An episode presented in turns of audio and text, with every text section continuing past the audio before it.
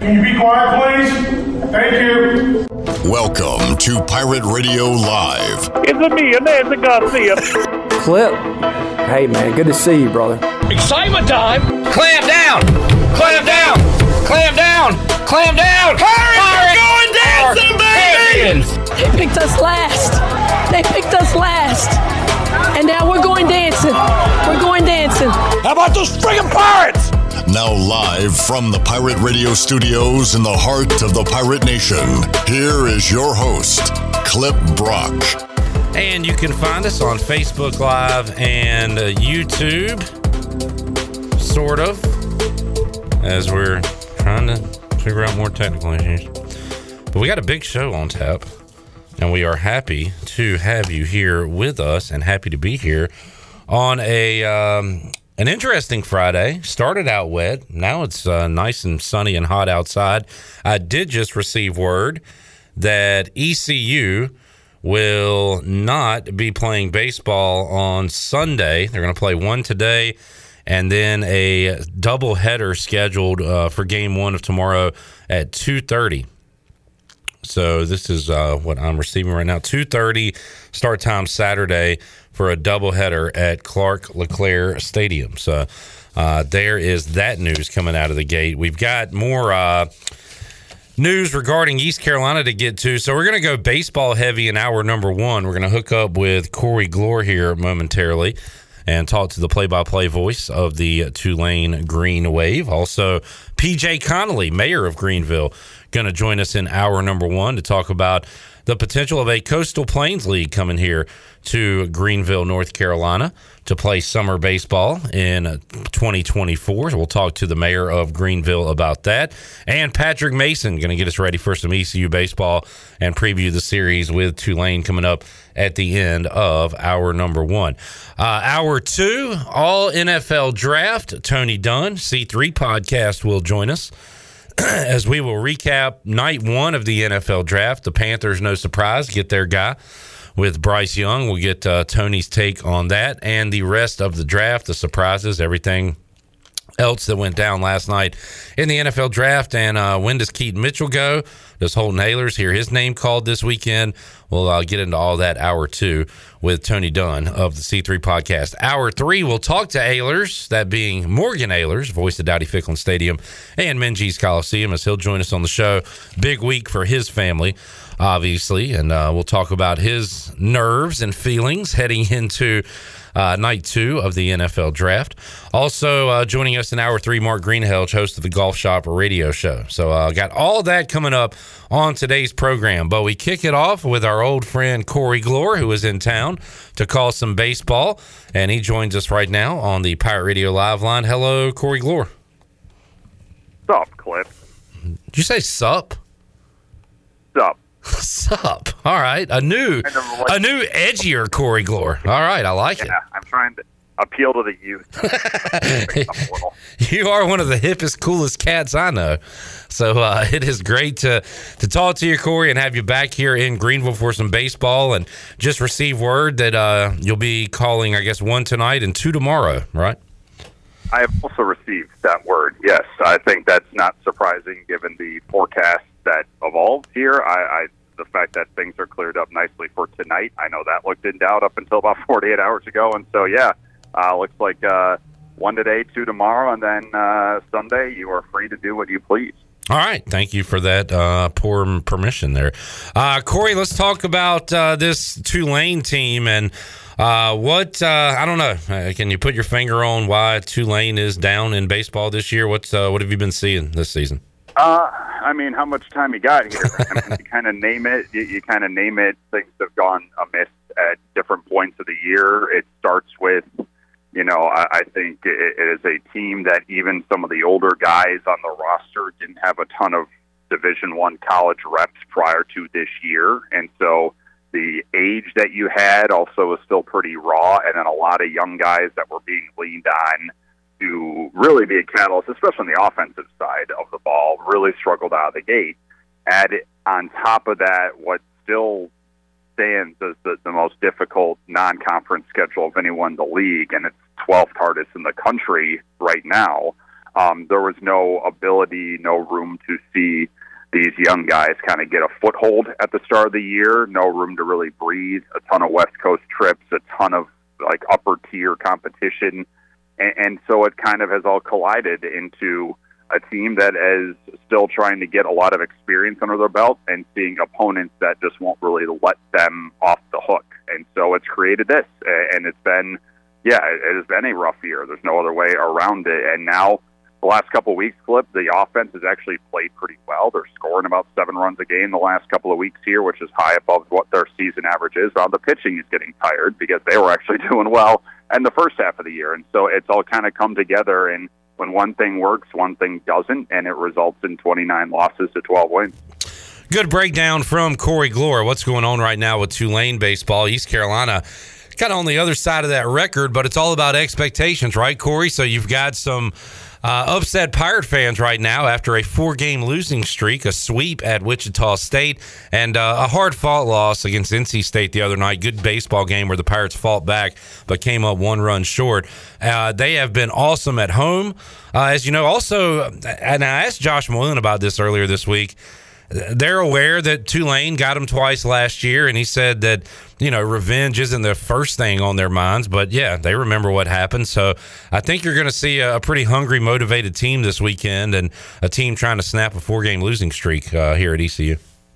Yeah, I talked with with our coach Jay Uhlman uh, a few days ago for our podcast, and he knows the hornet's nest that uh, Tulane's walking into this weekend, and coming off of a, a real heartbreaker Tuesday night that you had Southern Miss in hand and you gave it away in the ninth, and so it felt like that they were kind of may not necessarily turn the corner for the year, but it looked like they were going to pull off a, a rare big rally sort of win against a really good team, an old rival, and, and then you gave it away in the ninth, and so it's it's kind of a licking your wounds after Tuesday night, and now on top of it, you are heading here and a team. I mean, it, I don't know if there's a great time to see East Carolina, but seeing them after they've lost four in a row is a pretty horrendous time to see them, in my view.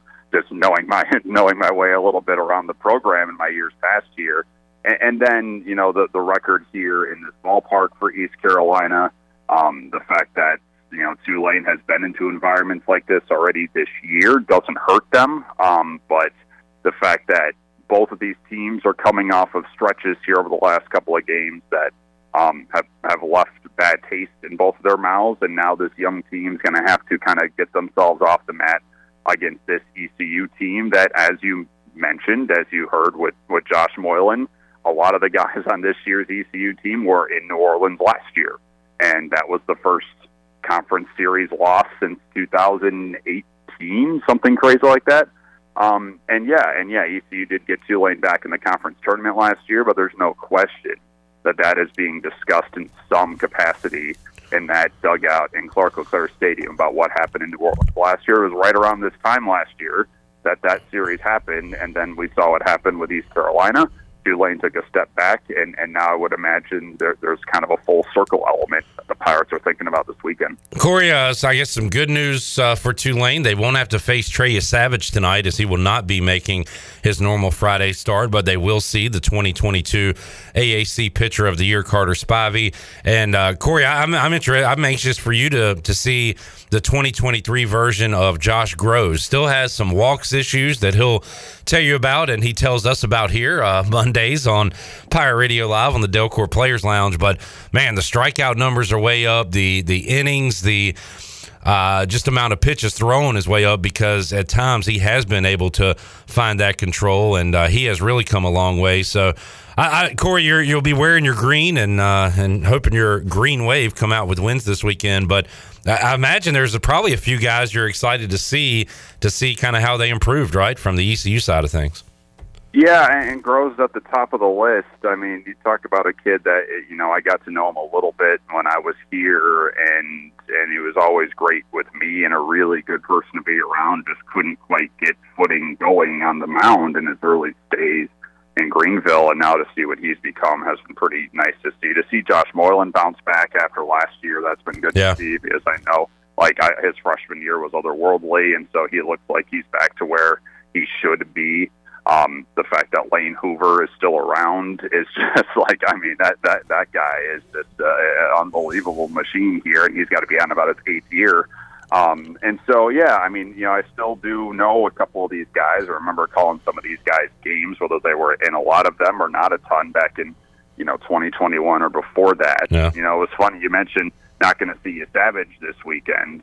And uh, on the flight out here yesterday, I was sitting uh, in front of Dylan Carmouche, who's going to go for us tonight. He's been our Friday guy all year. Um, and I was talking with our SID that Savage is going to be out. And Dylan said, Oh, I was really looking forward to pitching against him Hmm. on Friday. And I was like, You know, Dylan, you're going to be seeing the reigning conference pitcher of the year instead. And he's like, oh, Okay, that, that works. like, that works too.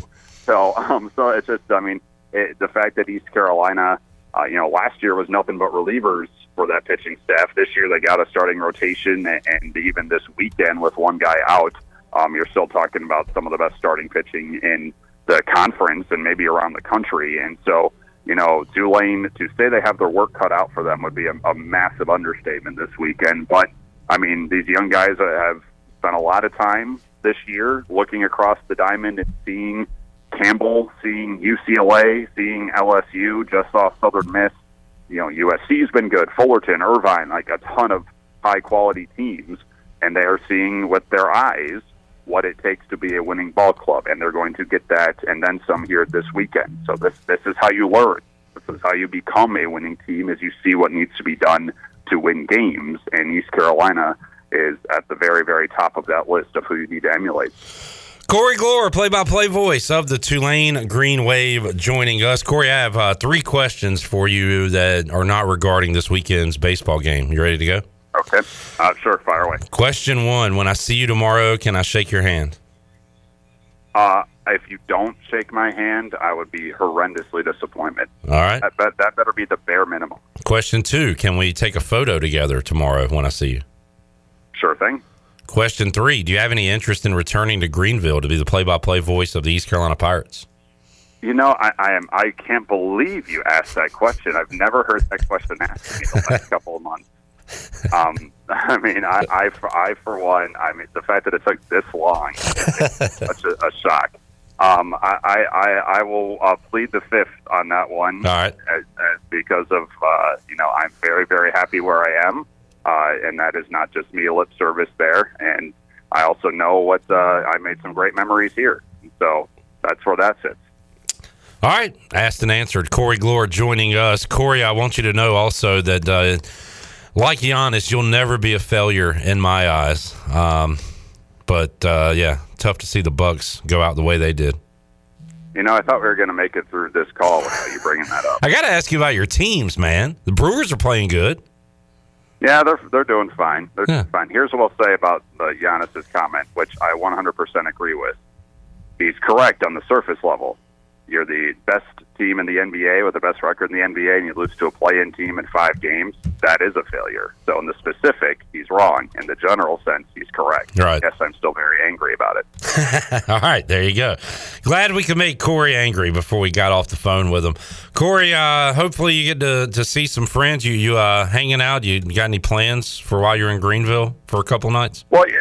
You know, now now a schedule change is going to kind of alter things here for tomorrow. So I think we're figuring things out on our end here at Tulane about now our departure plans. Yeah. Uh, and so we got to figure out what we're doing there because I know Sunday looks pretty bad weather-wise here. So we're going to try and find a time to get out before that hits.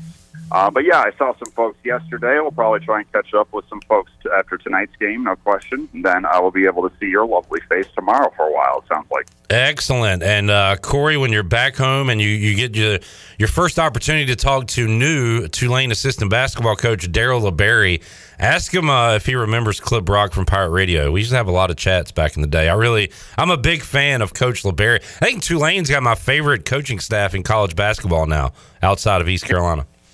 And you know, it, what's funny about that is that you know I, I actually don't know how much I can say about that because the school hasn't officially announced it. Oh, 10-4. I, I believe that has come down the pike. Yes.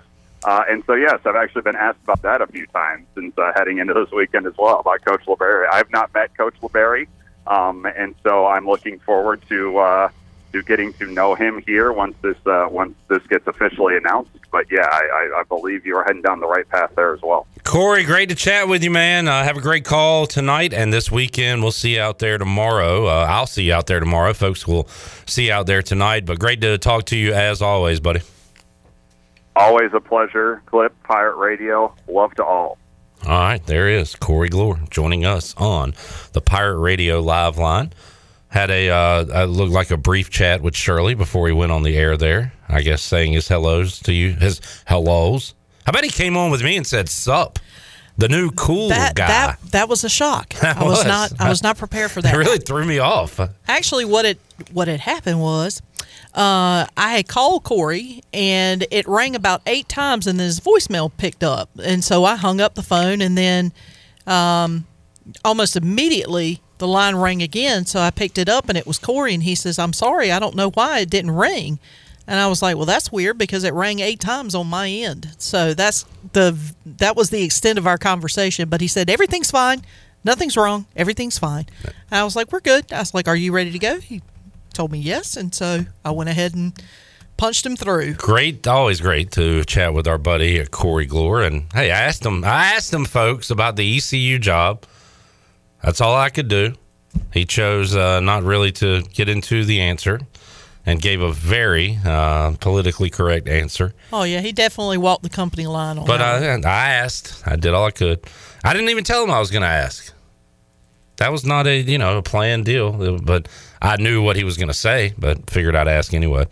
All right, let's take a break. When we return, we'll talk to the mayor of Greenville, PJ Connelly, about some summer baseball potentially in Greenville, North Carolina in 2024. We'll talk about that and more with the former Pirate pitcher and current mayor of Greenville, PJ Connelly, when we roll on a busy hour one of Pirate Radio Live. Back with you after this.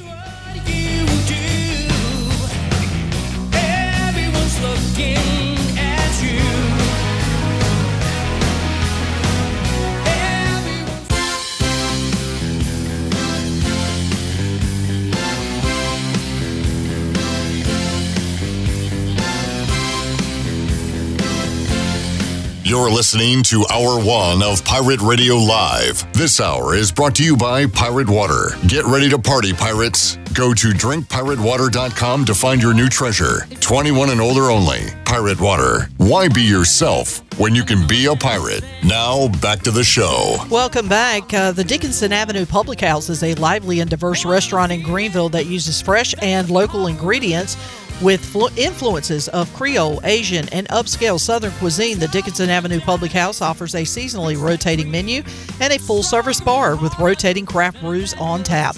Come to the intersection of 8th and Dickinson and enjoy dollar oysters Tuesday through Thursday from 5:30 to 7. For more details, check out daphouse.nc.com. Now let's head back in to PRL. Here is your host, Clip Brock.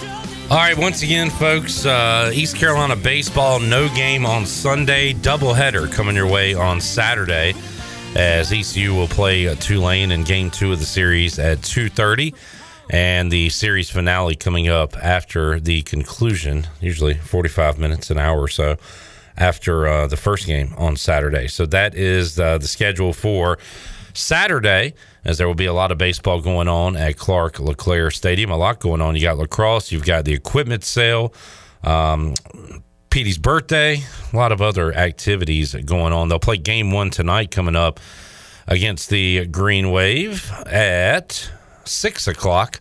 And we just talked to Corey Gloor, got the Tulane perspective on that game. We'll get the ECU perspective coming up later this hour with Patrick Mason from the Daily Reflector as he'll give us a preview on the flight by Yuengling ECU report. Right now, we'll uh, we'll talk more baseball with a former Pirate pitcher who is now the mayor of Greenville, PJ Connelly, joining us on a Friday edition of Pirate Radio Live. Mayor, how you doing today? I'm doing great. How are you doing? Doing great. Ready for some uh, Pirate baseball this weekend in town, and uh, hopefully we stay dry and get some of that in. And speaking of baseball, uh, some big news here in the area, PJ, with potentially a Coastal Plain League uh, team coming here for Summer League baseball beginning in 2024. And uh, I've seen uh, you quoted in some of those articles, and pretty cool that you're a former Summer League baseball player and, and, involved in this. So right now, PJ, where do we stand with getting getting a Coastal League team here in uh, Greenville? So, uh, on our meeting on Monday, we received a presentation from the Coastal Plains League about bringing a team here that would be hosted at uh, Guy Smith Stadium.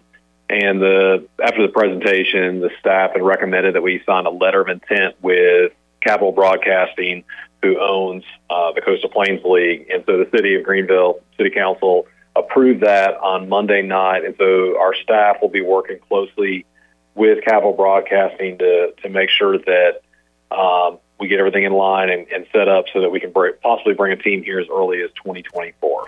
Yeah, that is uh, exciting stuff. And uh, like I said, I, I, read an article, PJ, where you were quoted, uh, and, and, who better to uh, to have, you know, kind of overseeing this, but also being involved in it than a, a, person like yourself with a summer baseball experience. So, what would adding a Coastal Plains League team here to Greenville mean for the the area as far as the entertainment goes? Uh, maybe some economics of it. What What are you excited about potentially uh, having here?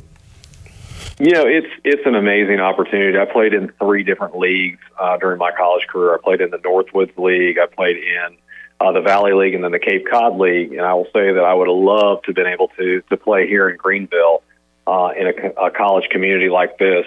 You know, I think it's going to be huge for our community. It's going to give them an entertainment opportunity in the in the summertime. Uh, it'll allow you know families to be able to go out to the ballpark and see good quality collegiate baseball players playing at a very high level.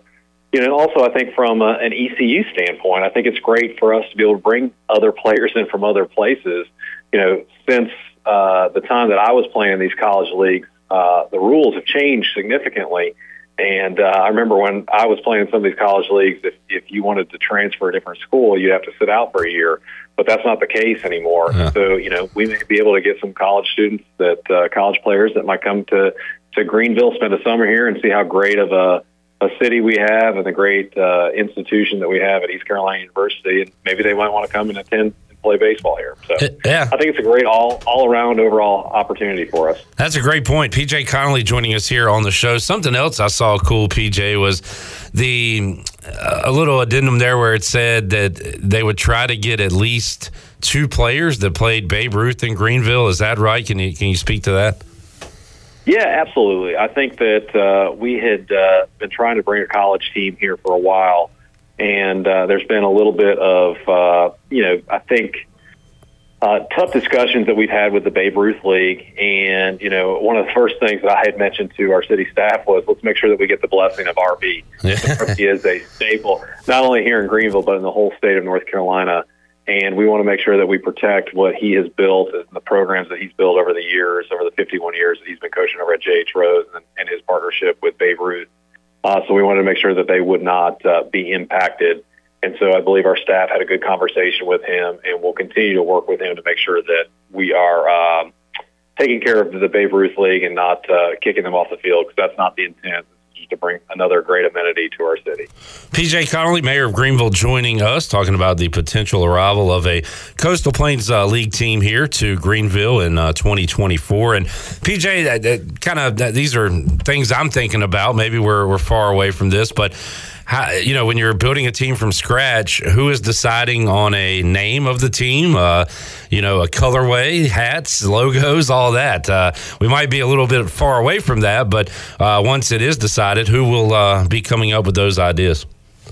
You know, I think it'll probably be the Capital Broadcasting will probably take the lead on that. I'm hopeful that uh, through this letter of intent that we've signed with them to move forward and, and come up with a way to bring the team here, I'm hopeful that they'll uh, ask for some of our feedback and yeah. able to allow you know some of the the public and some of the people that are very familiar with our community to be able to weigh in on maybe a name and, and, and other things that are pertaining to the, the team itself.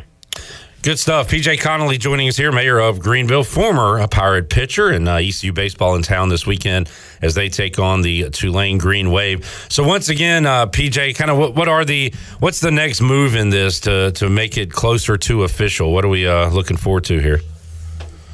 So our staff will work with uh, Capital Broadcasting and the league to be able to establish some of the needs that they're going to need uh, to to do over at the uh, Guy Smith Stadium. You know, there's going to be some modifications that'll probably have to be made. I think they've talked about moving out the foul poles a little bit um, to make it a little bit more conducive for for collegiate baseball. you know, the other thing is going to be making sure that we have adequate amount of seating. Because if I remember right, I think they said about average is about 1,250 fans per game uh, throughout the the league. So they want to make sure that there's adequate seating. You know, and everybody probably uh, will expect like some type of beer garden. Uh, that that always provides a, a good amount of revenue for the teams. So they'll probably make some modifications to that, but our staff will be working hand in hand with uh, the league and with Capital Broadcasting to make sure that we get everything in line and we're hopeful that we'll see a collegiate team here next summer. That's awesome, uh, PJ. While I got you here, uh, I know you you still follow ECU baseball. I love talking to the former players like yourself to, put the blood, sweat, and tears in to see what it has built into today, and uh, and it continues to grow out there in East Carolina in a slump right now, PJ. But overall, having a great year and hoping to uh, keep that pristine home record uh, where it is when they take on Tulane this weekend. What do you think? Yeah, you know, every team goes through ups and downs. It's it's the peaks and valleys throughout the season, and you know, it's it's good that we're uh, in a valley right now in the middle of the season as opposed to the end of the season. Yeah, to make sure that we're on the uprise. You know, Cliff has got an incredible program there. He's got a lot of talent on the team this year. Arguably, I would say that he's probably one of the most talented teams that uh, he's ever had. So, um, I think that uh, expectations for the postseason are still high teams teams go through this all the time. Uh, you know, it, it's better to to get into this in the middle of the season, um, figure out what needs to be done, what adjustments need to be made, and then get in that hot streak as you're getting into the postseason. And hopefully, we can send this team to Omaha. PJ, uh, what else is going on in uh, the city of Greenville that folks need to know about? Uh, a lot of great things that are going on. Of course, we've got uh, better weather now, so people are getting outside. You know, we're making a lot of uh, improvements to our parks. Uh, we've got a lot of concert series that are coming up uh, over the next several months, and of course, you know, uh, our Wildwood Park over there that uh, we've been putting a lot of blood, sweat, and tears into. Uh, we will be having a grand opening, I think, on June 1st for the new playground, new welcome center over there, and then there's a new uh, BMX bike track that will be out that'll be opening up over there here pretty soon. So a lot of good things happening in the city. It's it's a busy time for us. We're welcoming a lot of different uh, events uh, into our area. Uh, you know, of course, we're preparing for the uh, the college students. They're going to be graduating here pretty soon, so everybody will be uh, thankful that the traffic will start to dry down a little bit. It's easier to get from one end to the other end of, of Greenville Boulevard a little bit faster, but a lot of good things happening. Uh, real busy time for our city, and, and uh, I'm excited to see our future. Awesome stuff. Mayor PJ Connelly joining us today here on Pirate Radio Live. PJ, we'll let you get back to work. Thanks for joining us. And uh, as we continue to get closer to uh, this becoming a reality with the Coastal Plains League, we'll, uh, we'll get you back on, talk more about it. But thank you for joining us today, PJ. All right, no problem. Good talking to you, Cliff. Take care. PJ Connelly, Mayor of Greenville, former Pirate pitcher, first Pirate pitcher to throw at Clark LeClair Stadium, I believe. Uh, so uh, we appreciate his time today on the program. Chandler Honeycutt just stormed into the studio. Hey, Chandler. Hey, Clip. How you doing? Good. Happy, how are you? Happy Friday. Same to you. What are you doing? I'm coming in here. I usually run the video side of things, but we're having a little technical difficulty. Are we?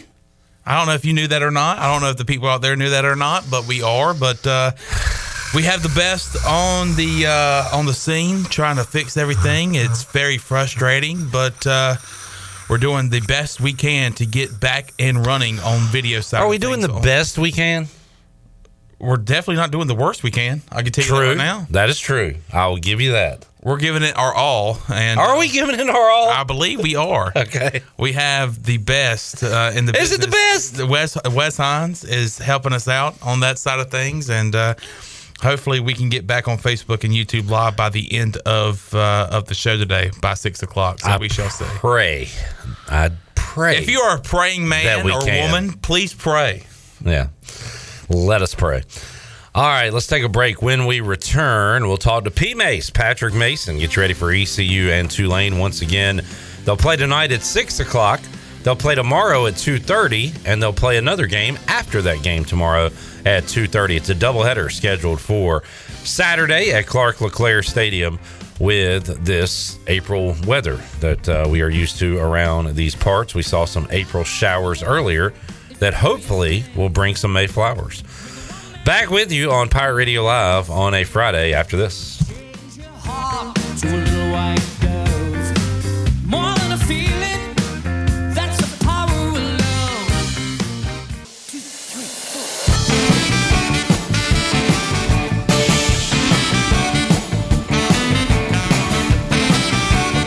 listening to Hour One of Pirate Radio Live. This hour is brought to you by Pirate Water. Get ready to party, pirates. Go to drinkpiratewater.com to find your new treasure. 21 and older only. Pirate Water. Why be yourself when you can be a pirate? Now, back to the show. Welcome back. Vacation spots are right here in our very own backyard. You can take a trip to a state park and enjoy traditional camping, RV space, and also air conditioned cabins that can be rented with Wi Fi. If you're by a lake, be sure to check out the opportunities to rent a canoe or kayak and get out on the water. Your next adventure is right around the corner. For more information, please visit ncparks.gov. Now let's head back in to Pirate Radio Live. Here's your host, Clip Rock. Uh, with you, joining you, I was going to say. Are you joining us or we join? We're joining each other. Sure. On a Friday. Shirley Rhodes, Chandler Honeycutt, Clip Rock. And joining us now on the Pirate Radio Live line, former male athlete of the year at his high school, writes for the uh, Daily Reflector online, reflector.com. He is Patrick Mason joining us ahead of East Carolina and Tulane going at it for three games this weekend at Clark LeClair Stadium. Patrick, how you doing today? Hey, Clip, what's up? Happy Friday. Hey, happy Friday to you. Patrick, last week at this time, I was joined by someone, I can't remember who it was, but they were talking about how awesome ECU was at, at doubleheaders and their amazing record, and they just they dominate doubleheaders, especially game two of doubleheaders. And then they went out and uh, just got absolutely worked in a doubleheader. Again, I don't remember who that was, but Another doubleheader coming up this weekend, Patrick, uh, as East Carolina will play two on Saturday, beginning at two thirty. Game one tonight at six o'clock, but a, a similar spot as uh, to ECU was in last week, playing two on Saturday. Yeah, that's right. And yeah, whoever was giving you all that information, I don't know what he was talking about, but uh, you know, we can come back to that later. But yeah, definitely another doubleheader, and it comes on a weekend where they are down a starting pitcher. You know, with Trey Yesavage um, not throwing tonight. Um, and that's another uh, spot ECU will find itself in as well because I think if you remember, I think it was the UCF series that was moved up to Thursday, and both uh, Carter Spivey and Josh Grosz had to throw two days early, um, and they're going to have to essentially do that again in a little bit, um, at least a day early. So um, yeah, it'll be definitely be something to watch, and uh, pitching will definitely be a, a big part of the series.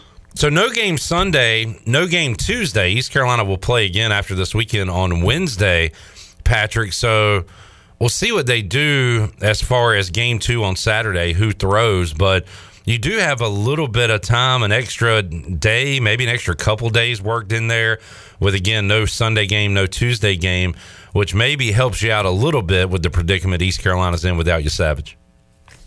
Yeah, absolutely. And like this team is just so wildly different from last year's team because aside from like the weekend starters, just three players have started again. Well, I guess four if you include the one start from Charlie Hodges. But basically, it's Zach Root, Garrett Saylor, and Jake Hunter. Those are like the only yeah. three starters. They've kind of toyed around in the midweek, so probably see some sort of combination of all three of those guys again, almost like it's a midweek game and game two on Saturday. I would imagine. Um, and I guess neither of them really or I guess all three of them really didn't throw too many pitches against NC State. So that's probably what you're looking at for Game Two, that doubleheader. But um, yeah, it'll definitely be interesting. Yeah, and, and uh, we're we're speculating here, of course, but if you do go that route, and again, they last pitched on Tuesday, they would throw Saturday evening if it is those guys, and you put them on like I don't know, 40 pitches or so, Patrick uh, restriction, something to that effect. You would think uh, they'd be able to go again on Wednesday, right? Yeah, I think so. Uh, I mean, that's definitely not unreasonable, especially just the way these guys have been stretched out. Because I mean, if they're going going well in a game, I mean, we've seen these guys go into four or five innings. So um, it's not like they really can't do it. And like you said, if you can keep their pitch count down in the 30s and 40s, I think you can definitely bounce back. What is that? Five days later, so it's definitely in play. All right, uh, got some pretty pretty good temps here, Patrick, and the Pirates are at home. You expect the bats to be a little more productive than they were a week ago in Wichita?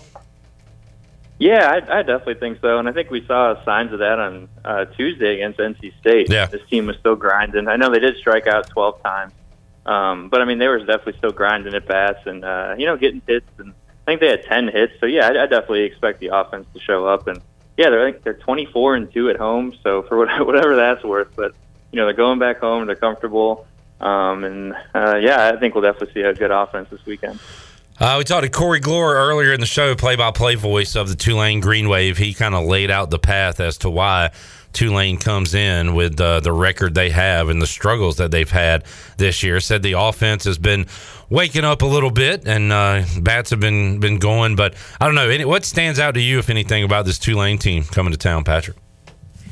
I just think they don't do particularly anything great. Like some of their um, I think their pitching numbers are, are kind of they're looking okay. They're coming back a little bit, but um, I mean, I, I just don't think that anything really pops off well. Like they're going to have to play really clean to beat you. I think they're going to have to, you know, everyone's going to have to play well. I mean, just kind of looking at at what they do, it's not like they can, uh, you know, just come out and get you on a weekend. I mean, I think they really have to to play well, and it's definitely not like Wichita State where they can hit pitch really well. I think we're just going to see a, a little bit of a step down in competition. I would imagine. Patrick, as a youth, uh, I'd usually have a baseball game, and then I'd go stay at my buddy's house, and me and him and his brother would all, all pick a different brave, uh, a pick to click for the weekend. So let's take it back uh, to the pick to click days. Who uh, who's your pick to click for East Carolina this weekend offensively? Who do you think has a good weekend? Who needs to have a good weekend for the Pirates? You know, I'm I'm feeling a, a JC, a, a Jacob. That's exactly who I was thinking, Patrick. Interesting. Yeah, just because he had some time off, and you know he comes back. He's on the road. It's just kind of a, a wonky weekend. Um, so I think him getting back home, having you know three games of some home baseball, some home in his own bed. I think he's gonna be feeling a little bit better too. Um, so yeah, I'm looking for him to really do some things. I like it. I could see a, one of those long swooping JC swings uh, with the ball lands over at the practice field area. Speaking of the practice field, Patrick. Mike Houston uh, and his staff scrambling a little bit because Nishad Strother announced today he would be entering the transfer portal. People losing their minds over that. And, uh, but what does that mean for this team? Uh, and you've still got uh, some time, I guess, Patrick. Uh, it's dwindling down a little bit as far as the window to announce you're transferring. But as far as adding an offensive lineman, you, you think East Carolina has to go that route now with Strother leaving? I, I think so. I think they have to do that. But if I'm remembering correctly, I think Mike Houston wanted to go grab another one at some point anyway. Mm. Um, I think just you know I think that's just a especially a position group. You just need depth. I mean, you just need a lot of bodies. Um, but yeah, it was definitely a shock. I saw that today and like, wow, because that was a you know returning starter who was who was really good. That's probably a position you didn't have to worry about, you know. So I think that's yeah another blow kind of late in the game here in spring, but I, I think yeah, you can go search for one and, and find something to add just just to be safe. But yeah, I mean, we were talking about this the other day, but we were talking about it in basketball terms. right. I guess I, I didn't see a I didn't see a football uh, move here of that caliber. Yeah, I guess. Uh, well, for football, is it for everything, Patrick? The deadline is the end of this month on Sunday. Like, if you make it through there, you you feel pretty good about your rosters. Yeah, I think that's how it goes. So yeah, when it's this late in the game, it's it's definitely a little. Like I said, you got to scramble a little bit. Um, but I, I think ECU at least was was wanting to, to add depth to that that group anyway. Speaking of football, uh, I saw on ECUPirates.com today proposed athletics building uh, to be named Isley Indoor Performance Center, and there is a rendering of it, uh, indoor practice facility for football. And the Isley family uh, with that five million dollar donation recently, so that's really cool, long overdue, and uh, would be nice to have, obviously, and uh, a need for Mike Houston and this football program. Uh, another note today, Patrick Kim McNeill contract extension, well deserved after her team wins the AAC tournament and goes to the NCAA tournament. So, Kim McNeill, speaking of recruiting, bringing in uh, more talent to add to her already talented roster, and she was awarded today with an extension through the 26 27 season. Yeah, and I mean, really good for her. It was, it was definitely well deserved. Um, I think this year was uh, a very important year for for this to happen. I mean, obviously, you know, you want to reward a, a coach of kind of you know bringing this program to where it is, um, reward her with some extra time and give her some more chance to to fill out this vision. Um, because you know, last year was the first winning year under her, um, and they really took a big step, and I think that's that's crucial for the program just to, to kind of keep going in this in this direction. You definitely need some stability at the top, um, and that's what they got today. And it's good to see because they really do have an exciting brand of basketball they play of just really playing some good defense and I mean, plenty of teams can't figure it out. So when they keep adding these more, you know, younger players, I think the offense will come around and they can really uh, take this probably to another level.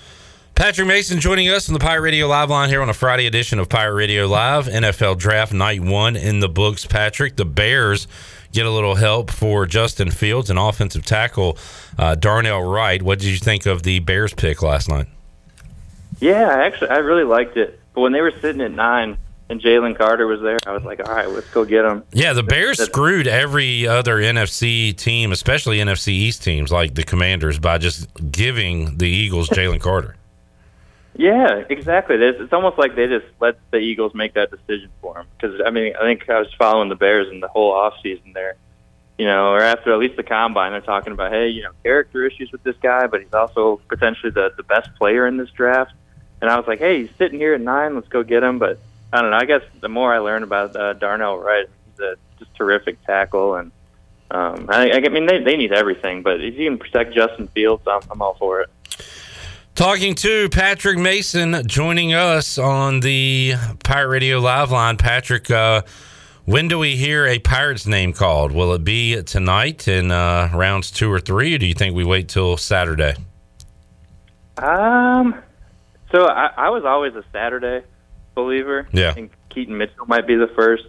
Um, but I guess the way I don't know what the heck the Lions are doing, but when they drafted that running back round, which I was like, what in the world? So I mean, I don't know if any team like them values that draft capital up that high, but I guess if you start seeing some more running backs going, maybe Keaton flips in there. But um, I think we might see a few on Saturday. Honestly, Mick Heaton, CJ. I think Holton, just because the quarterback position is so uh, you know sought after. Um, so, but my guess is probably Saturday. Whoever gets Keaton Mitchell, they're, they're going to have a fan base that does not know a lot about Keaton Mitchell because they don't know a ton about East Carolina, and they're going to turn on, they're going to YouTube the Keaton Mitchell highlights, and it's going to be their favorite draft pick. Like I could see that happening, you know. Oh yeah, do you remember when uh, it was maybe a month or so ago? Some XFL team or Canadian team or something drafted. Oh yeah, right, yeah. Or something. And I, I remember just scrolling through on Twitter, and all these people were like, "Who the heck's this?" And then they all, you know, get to the highlights, and they're like, "Holy crap! You know, he's not playing here; he's playing in the NFL." so I think a lot of people are going to be surprised when, you know, they say, "Who's, who's this kid from ECU?" And then, yeah, you're going to see him running all over the place. So I think any fan base will be really excited to get him. Yeah, I think he'll land on a lot of draft steals list on uh, Monday when everybody gives drafts grades five years too early of when we should be grading drafts, but that's just uh, the nature of the beast. That's how it goes. All right, Patrick, good stuff, man. So uh, we'll see you out at Clark LeClair Stadium this weekend. And uh, also check back in with you here on Pirate Radio Live coming up uh, next midweek. So we'll uh, talk to you then, man. Sounds good, Cliff. We'll see you out there. Thanks, man. There is Patrick Mason joining us on the uh, Pirate Radio Live line. Shirley Rhodes, Chandler Honeycutt here. Chandler, what you up to over there, buddy? Nothing much. Just getting uh, some updates from west of Mess Hines. Um, so just trying to keep an eye on that as we continue to have some technical difficulties. But uh, the show must go on, isn't that right? It's going. It's going strong. Very strong. Would you like to add to it? Sure, I will. Um, I'm actually going to join you in the studio. All right, we're uh, hour two. We'll talk. We'll recap the draft party from last night. Mhm. We'll talk about the Panthers pick, the other QBs, things we were surprised about, if any. Hashtag Mark Lindsay. If any at all, for sure, in terms of. And we got to get Tony Dunn's take on everything that went down last night. Yes. When do the Panthers pick again, Chandler? Do you know the answer to that question? As of right now, it is the 39th pick. Uh, so that should be, that will be tonight. Uh, the 39th overall Okay. pick is the next pick for the Panthers. Um, I- you never know with Scott Fitterer. Can he move up a few spots? Who knows? Maybe he'll sit at the 39th pick. Uh, there was some discussions last night that he might would trade up into the first round again to get maybe a wide receiver or maybe a tight end or something like that, uh, or a defensive player like Nolan Smith uh, who went to the Eagles. We'll talk about the Eagles and their fan- fantastic draft last night with Tony Dunn. But uh, right now, the Panthers. Uh, they are on the clock at the 39th overall pick. So we'll see what they do at that pick tonight. Enjoy talking to Patrick Mason on our Flight by Yuengling ECU report. Flight by Yuengling. Don't just uh, raise the glass, raise the bar. Flight by Yuengling, wherever beer is sold, and you can find that. It is the next generation of light beer. Right now, we'll uh, take a look at the Buccaneer Music Hall scoreboard presented by Dub Buck. Dub Buck. Before we head out of here for hour number one. Tonight, TBS, 7 o'clock, Hurricanes Islanders. Canes could not close out the Islanders on Tuesday night. They'll try again tonight, this time in New York when they face uh, the Islanders. Also, tonight, the Bruins trying to close out their series with the Panthers. They'll be on the road down in Florida. Stars are at the Wild, and Dallas can win that series with a road win. And the Seattle Kraken can close out the Avalanche tonight in Seattle. Game six of that series going on on TNT at 10 o'clock. NBA playoffs. The Celtics uh, beat the Hawks last night to advance. I love these Eastern Conference matchups. They are not the matchups I thought we would see, but I absolutely love them. Knicks Heat gives me mid to late 90s vibes where they used to fight, and Jeff Van Gundy is hugging the ankle of Alonzo Mourning, and Larry Johnson's out there. I was going to say, wasn't that the battle of two former Hornets with Larry Johnson and Alonzo Mourning? Yeah, they were both out Yeah. there. And uh, a lot of fighting, a lot of bad, low scoring offense, but uh, but very entertaining. Jimmy Butler has turned into must see TV. Oh my gosh. And I am a sucker. I hate all New York teams. I hate the Giants. I hate the Yankees. I hate the Mets. I really don't care about the Jets at all. But for whatever reason, playoff basketball in Madison Square Garden, it hits me somewhere inside. And I, I become not a fan, but I don't mind seeing the Knicks win. And it was back back in the '90s too, when they uh, that team where they had Latrell Sprewell might have been '99. There was like a lockout season, but then they ended up playing in the championship as an eight seed. I think it was that team. But uh, something about the Knicks at home gets me uh, gets me jazzed up as a sports fan. So I love Knicks Heat. And then on the flip side of that, you've got two of the best teams uh, in the conference going at it, and probably the team that that'll represent the East in the championship, the Celtics and the Sixers, which should be a classic series. So I got that going on. Two games in the West tonight. Kings Warriors. That's been a fun series. Golden State looking to close it out tonight, and LeBron and the Lakers can close out the Grizzlies if uh, they can get a win tonight at home. So those two games coming up tonight on ESPN. So uh, and on the ESPN app Buccaneer Music Hall scoreboard presented by Dubuck. Dubuck. All right, let's take a break. When we return, we will talk to Tony Dunn, Chandler Honeycutt, get their thoughts on the Panthers getting their guy, and Bryce Young. We'll also look at what else went on in the draft last night, night one, and see what lies ahead. That and more on the way on Pirate Radio Live. Back with you after this.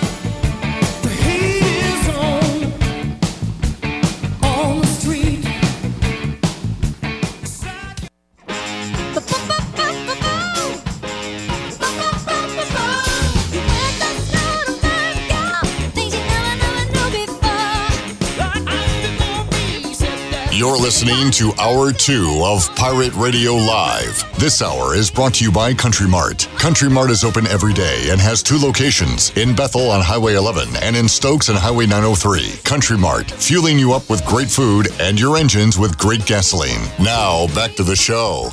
Welcome back. Christie's Europub is the perfect place to relax, grab a bite, and enjoy a drink. Located in the heart of Greenville and just a few blocks from ECU's campus, Christie's offers lunch, dinner, and late night with live music every Sunday. Come and have lunch Monday through Friday from 11 to 3 or Saturdays and Sundays from 11 to 4. For the latest information, check Christie's out on Facebook, Twitter, and Instagram or christieseuropub.com. Scratch cooking takes time, so relax and enjoy a pint today. Now let's head back in to a PRL. Here's your host, Clip Rock. All right, thank you, Shirley Rhodes. Chandler Honeycutt alongside Tony Dunn going to join us in just a moment as we talk NFL draft. Just a top of the hour recap for you on things going on. East Carolina baseball playing against Tulane tonight at home. They will play a doubleheader on Saturday beginning at 2:30. Game 2 of the doubleheader coming up on Saturday will be 45 minutes after the conclusion of game 1. So there's your baseball update. ECU women's basketball update. Kim McNeill has signed a contract extension through 2027 after she took her team to a an American championship and a trip to the NCAA tournament. And football news: Nishad Strother, East Carolina offensive lineman who was uh, penciled in to be a starter in 2023, has entered the dreaded transfer portal. So there is your ECU update as we uh, kick off hour two of Pirate Radio Live. More on those topics later on when we talk to Morgan Ahlers coming up at five o'clock. All right, Chandler, Bryce Young, we knew he was going to be the guy. He was the guy. Mhm. You make the pick. So, how are you feeling on this Friday? Feeling good. Feeling really good. If you're a Carolina Panthers fan, as we have one coming into the studio right now with Tony Dunn at the C3 Panther podcast, we have our quarterback, Tony Dunn. His name is Bryce Young. Yeah, we got our quarterback. He's uh he's really good, and uh, he's um I mean he's he's really he's really calm. Is that your Bryce Young impression? Yeah. Are you sure you're not doing Michael Jackson? No, he does really. He He, does really sound does like that. sound like He's Michael really- Jackson. he's just really blessed to be in Charlotte. He looked at his locker and he says, "Wow, this is really Very spacious." well, everything's spacious to him. I It's know. Five foot two. No, but we're uh, we're very excited to have our quarterback. It's the uh, second time. Tony's not. Yes, I am. No, you're not. I Yeah. listened to your. I saw your podcast uh, show last night. I was excited. I don't think you were. I was super excited. No, I'm, I'm just happy. He wants Anthony want C.J. Richardson. Stroud? No, he wants Anthony Richardson. I wanted some violence. Uh, you wanted some drama.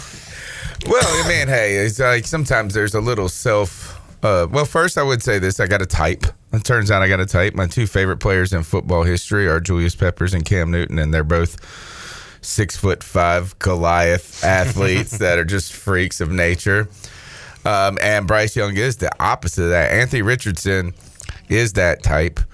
Um, but there was, you know, clip. I mean, we were in a business in a certain sense, and it would have made for good radio just for that moment. I but I think that, this will this will make for good radio over years to come. Oh, come. we talked about that. Uh, we a- actually said, "Are you willing to sacrifice four years of bad football for one epic show, which could have been last night?" Um, but and I, I I listened to some other people you had on your show, Tony. I, I watched it back like three hours after the Right. pick happened, but um, you had a a Stroud fan, I believe. Who knows? There was a lot of people. The dude on the bottom left, I can't. Re- but you had people who were not necessarily 100% sold. Your co-host Cody was telling people, "Let's get on Yeah, board. Let's yeah. go ahead and do it because it's going to happen. So you might as well." So uh, I don't know, Tony. How about what did the fans say? What's the approval rating of? No, Bryce I think Young? it's very high, and I, and I and I mentioned this in the show last night. Out of all the picks that could have been made, which there are only three, right? I mean, it was only uh, Young, Stroud, or Richardson that could have been a reasonable selection. Number one. Out of all three, when we wake up this morning, or for me, it felt like this afternoon after such a long night on the radio. Um, this is the one that's the most unifying and the one that's going to have the least division. If we would have if we would have gone with Anthony Richardson, there would have been a strong contingent of people that, you know, were like, I can't believe we put somebody in that hasn't had experience. We've never had a quarterback that can do the typical quarterback things. And once again, we're going with athleticism over a guy who can step up to the line. You would have had a strong group of people who would have been anti Anthony Richardson, as well as with Stroud. I think Stroud would have had the most to prove. I think this is the one. And for me, the only really reason I'm nervous about Bryce Young, it's not his size. It's just everybody's told me he's so phenomenal. Now my expectations are out of the out of this world. I almost The bar feel is very high. yeah, I feel bad that I'm almost putting too much pressure on the kid. But uh, I was sitting there. I messaged you late at night. I was like, "What are the odds for winning the NFC South, baby?" Yeah. And let's get them before uh, they start changing them. People, I mean, they're they haven't used these words generational talent because his size doesn't match that, but they have acted like he is one in the way he prepares and intellectually. And I mean, he's just so perfect. He's so perfect. It is almost annoying. Does he start for the Panthers in September? Yes. Does he start week one? He starts day one. Hmm. All right. I mean, who else is going to start? Andy, Andy Dalton. Andy Dalton, I guess, will just serve as that veteran backup. Yeah, I mean, I feel like he's going to be his assistant. that we've seen in Carolina before with a Derek Anderson type of player Sure, behind sure. Cam Newton. I mean, I guess we could see that with Andy Dalton behind Bryce Young. Well, yeah, Cam started day one, and Cam went off in Arizona. Yeah, if I 400 recall. yards. One of his best three passing games of his, his career, actually, honestly. I watched that game at the Armadillo Grill. Armadillo Grill. Remember that? Is that the B Dubs? Very, yeah. Previously, Yeah. yeah. Uh, Tony, can I get on your show because I am still a Matt Corral truther. Well, you know what? We should trade him to you. I will. Please do. Yeah, man. Like we'll do it for like a six. All right, deal. do we have to tell our? T- All right, so you Should someone tell Washington. Matt Corral? yeah, uh, who's contacted the Panthers? Who's contacted And, Washington? and, and we're talking about Panthers right now, and we're Breaking we're news. jokingly Somebody here. I'm gonna. We're, we're uh, joking. Two schlubs just made a trade, breaking an NFL tweet trade. out. Breaking news. We're- we're talking Matt about- Corral traded. We're talking about a quarterback that I think you wanted last year, Clip. But I like Corral. There is a quarterback that has kind of, and like I said, we're talking about the Panthers, but I'll, I'll go to the Washington side right quick.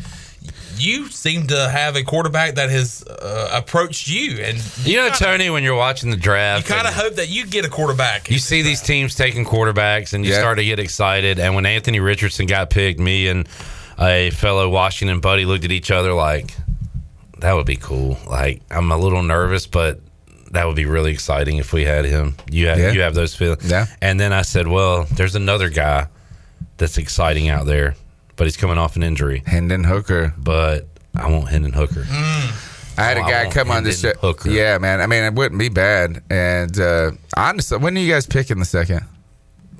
Uh, I think we have our normal second round pick, but I'll look it up. I would rather have him honestly than Will Levis.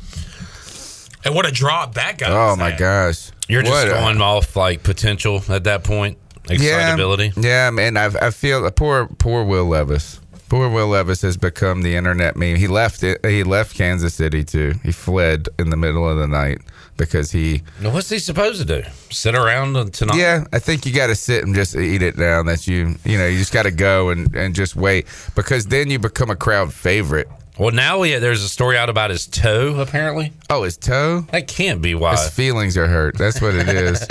Did you see his mom? It looked. It was so weird. He looked like he was crying.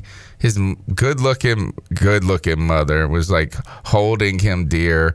It was not good. We get that every year from uh, from one guy. Yeah, usually that, yeah. that sits too long, but he is available and interested to see uh, what happens with him Let's- tonight. Let's just go back to the Matt Corral thing for a moment. Is uh, oddly he's become. He didn't do himself any favors yesterday. He put out a post on Instagram or where, one of these social medias that then just gets shared to every social media, and it was some sort of motivational quote, and it was talking about how uh, being in the wrong place uh, can hold you back or something like this. Who And, put that uh, out? Matt Corral, and so he's like trying to force his way out. In a, or saying he was, you know, I mean, I guess, and I mean, I understand is he probably went to practice and they're like, "Who are you, dude?" And uh, you know, I mean, I, I just think it was interesting. It's not really good for his image, and he took a lot of flack from Panthers media. What uh, round you pick him in, Tony? Do you remember? Third.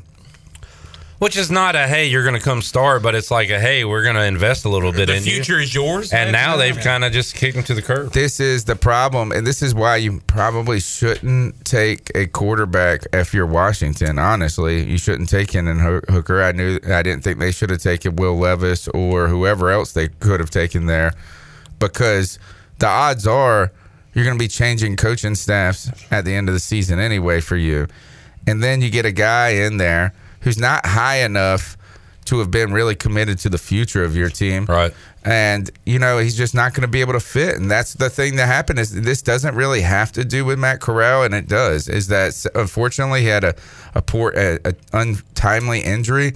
The only way Matt Corral's career could have worked in Carolina is had last year he had not gotten injured, and all those other guys gotten injured just like they did, and he stepped in there Oh, and showed a lot of promise. If he was healthy last year, he plays in what four or five games. Yes, So, yes, yeah. and he comes and ball. If he balls out a little bit and shows some promise and gets better, then all of a sudden, I mean, maybe Are we choosing a quarterback in this draft? If that's the case, right, and or are you getting a new coaching staff? Thank God, all of those things. You know what? Y'all could be in the same spot Washington's in, where Sam Howell made a little bit of a debut, Yeah. and they said, "Okay, let's ride." Yeah. So, yeah.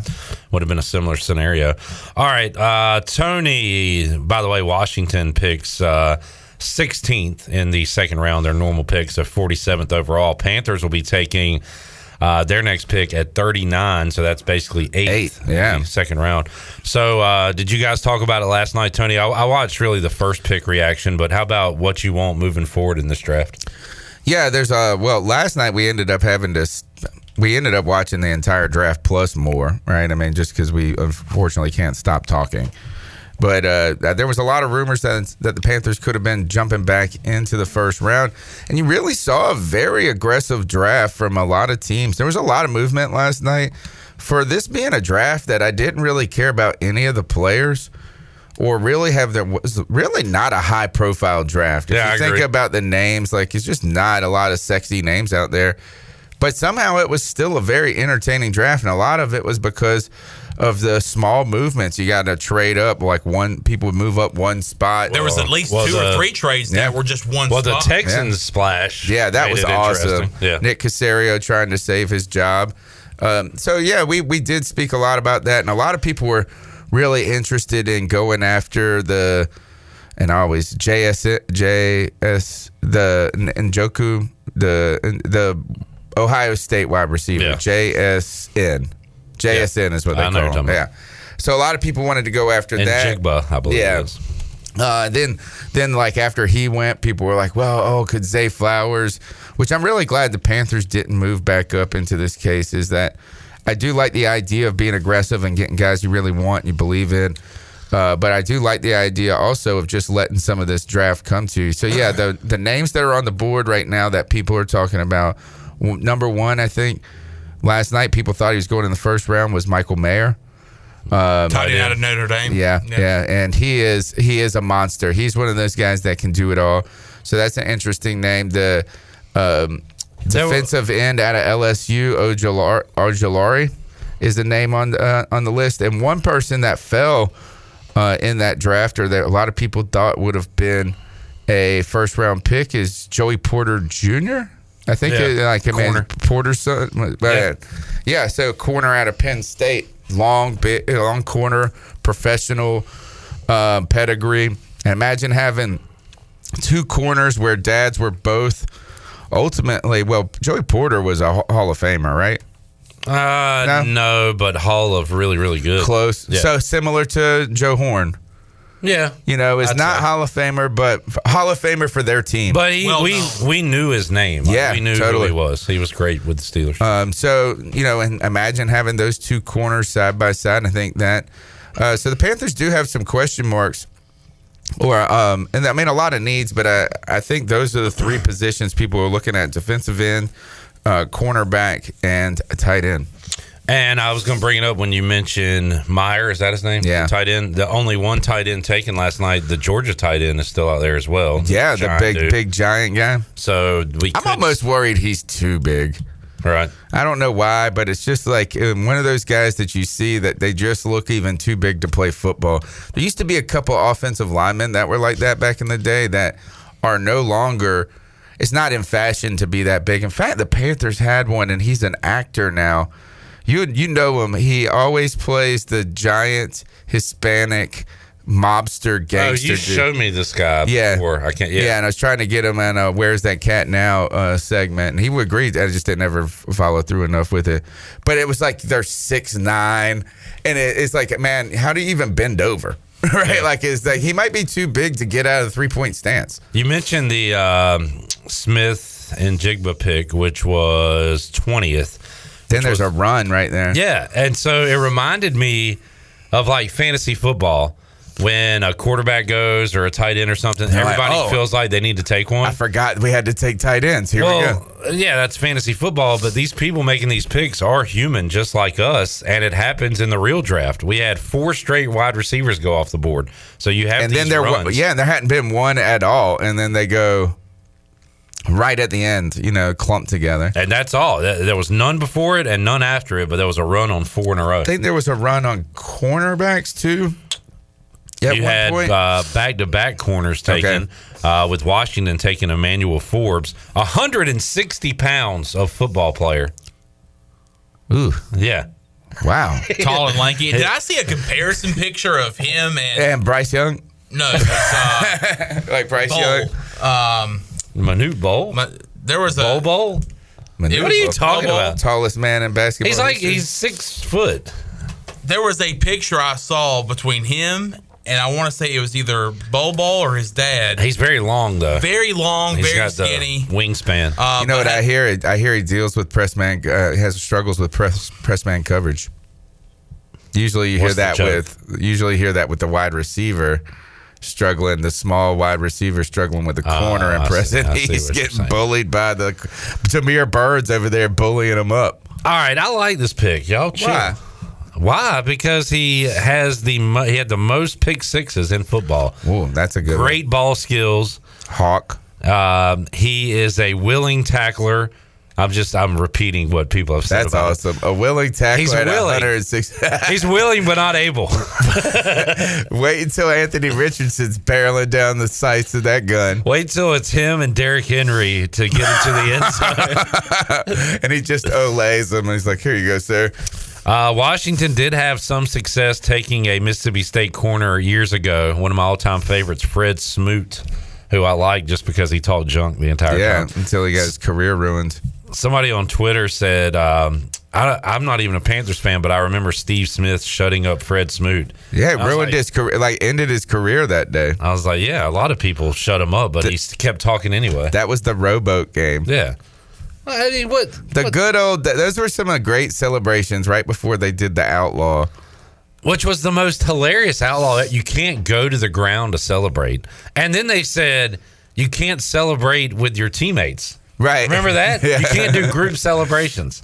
That- It was insane. no fun league. By the way, Tony, the guy you were talking about earlier, former offensive lineman turned actor, Matt Willig. Yeah, yeah, that's it. Yeah. Willig. Willig. What's he been in? Oh, he's been in a ton of stuff. I think he was in Sons of Anarchy. NCIS. Okay. Uh, Go to his era. he appeared as a gang member named Little Chino on Showtime series Dexter. Dexter. Yeah, he's the guy Ah. that Dexter killed with the chickens in the fir- remember in the fir- very first season, and he and he taped them to the to the table and he Oh, was, this guy's been in a lot of stuff. yes, I'm telling you, he is the go-to guy for. So when did he play for the Panthers? Or when was he? He was on the Panthers 2003 Super Bowl team. 2005. It was actually the latter part of his career because he actually started his career in like 1992 uh, as an offensive lineman in the league.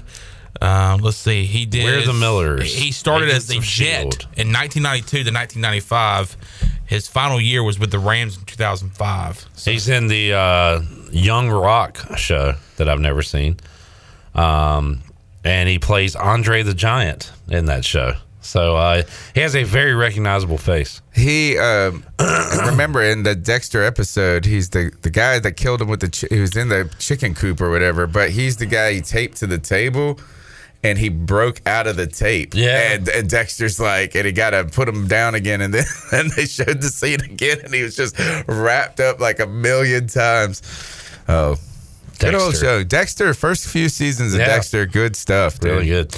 Let's take a break. We'll come back more on the Panthers NFL draft and more when we return on Pirate Radio Live here on a Free Beer Friday. We're back with you after this.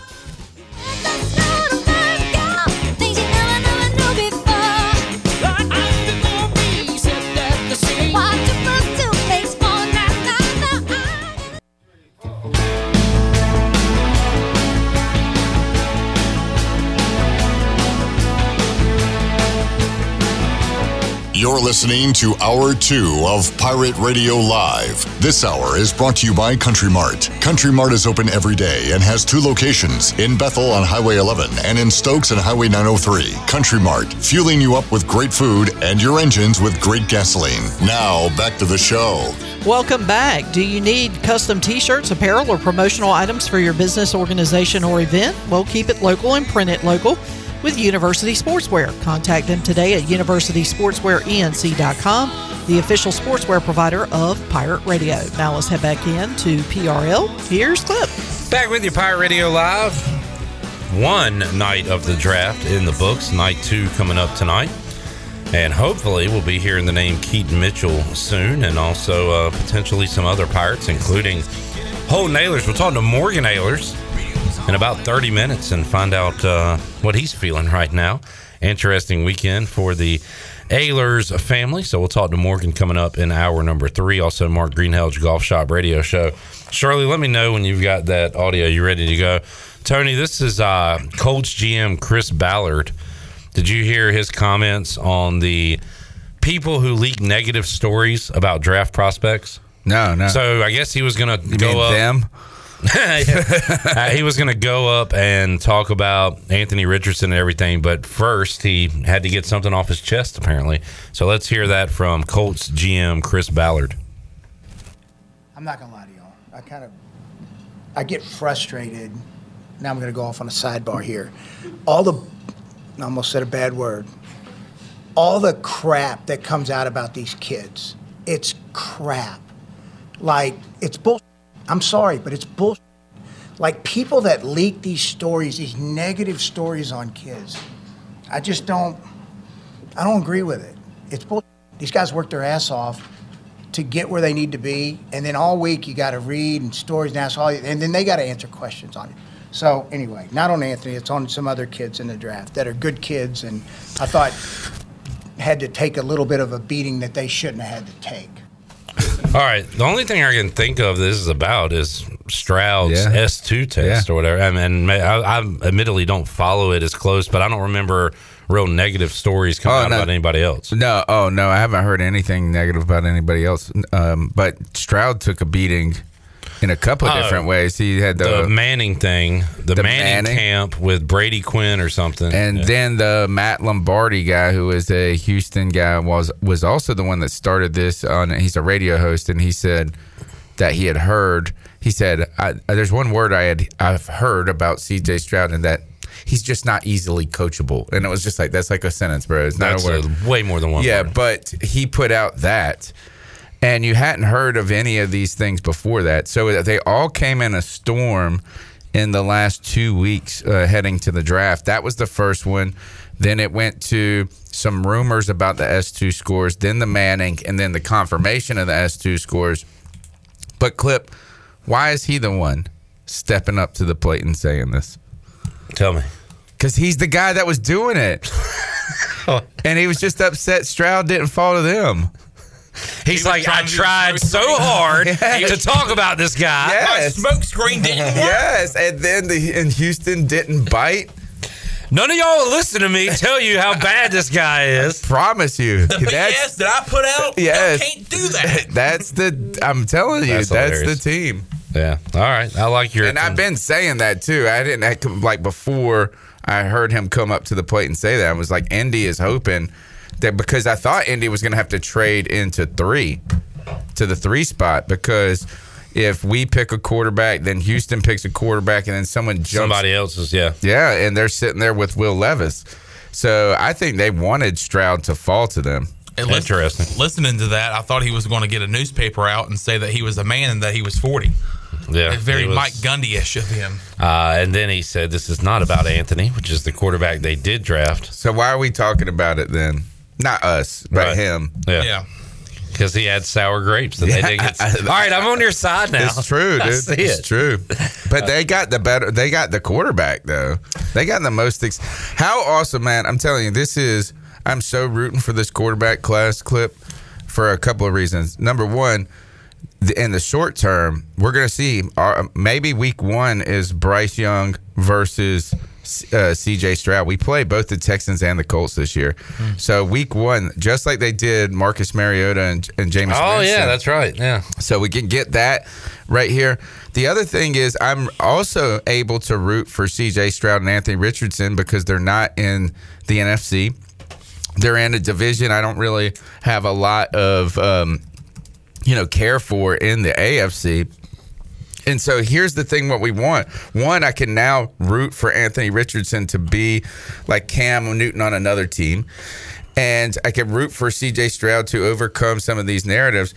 But if all three of these guys succeed in the long term, what we want in five or six years is to them all, their narratives to all be connected together to where we're talking them in the light of Patrick Mahomes, Lamar Jackson, these quarterback or uh, or Lamar Jackson and Josh Allen and Patrick Mahomes, the quarterbacks of the future. So the more that all of these succeed, the more that it helps kind of the, the Carolina Panthers to grow as a, a brand outside of just this small team that nobody outside of the Carolinas cares about. And also, ever since that we drafted, ever since we drafted up to one from nine, I, not from everybody, but from a lot of people we've heard.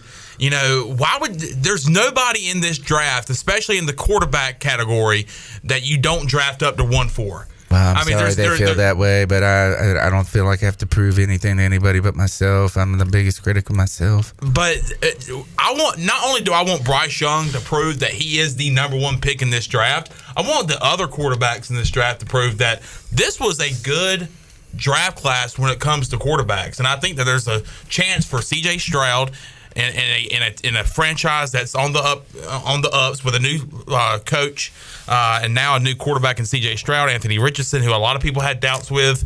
Uh, so I think I'm really rooting for this quarterback draft class to do well, especially for the our guy Bryce Young, And especially when Washington gets Hendon Hooker. Have you not heard his voice?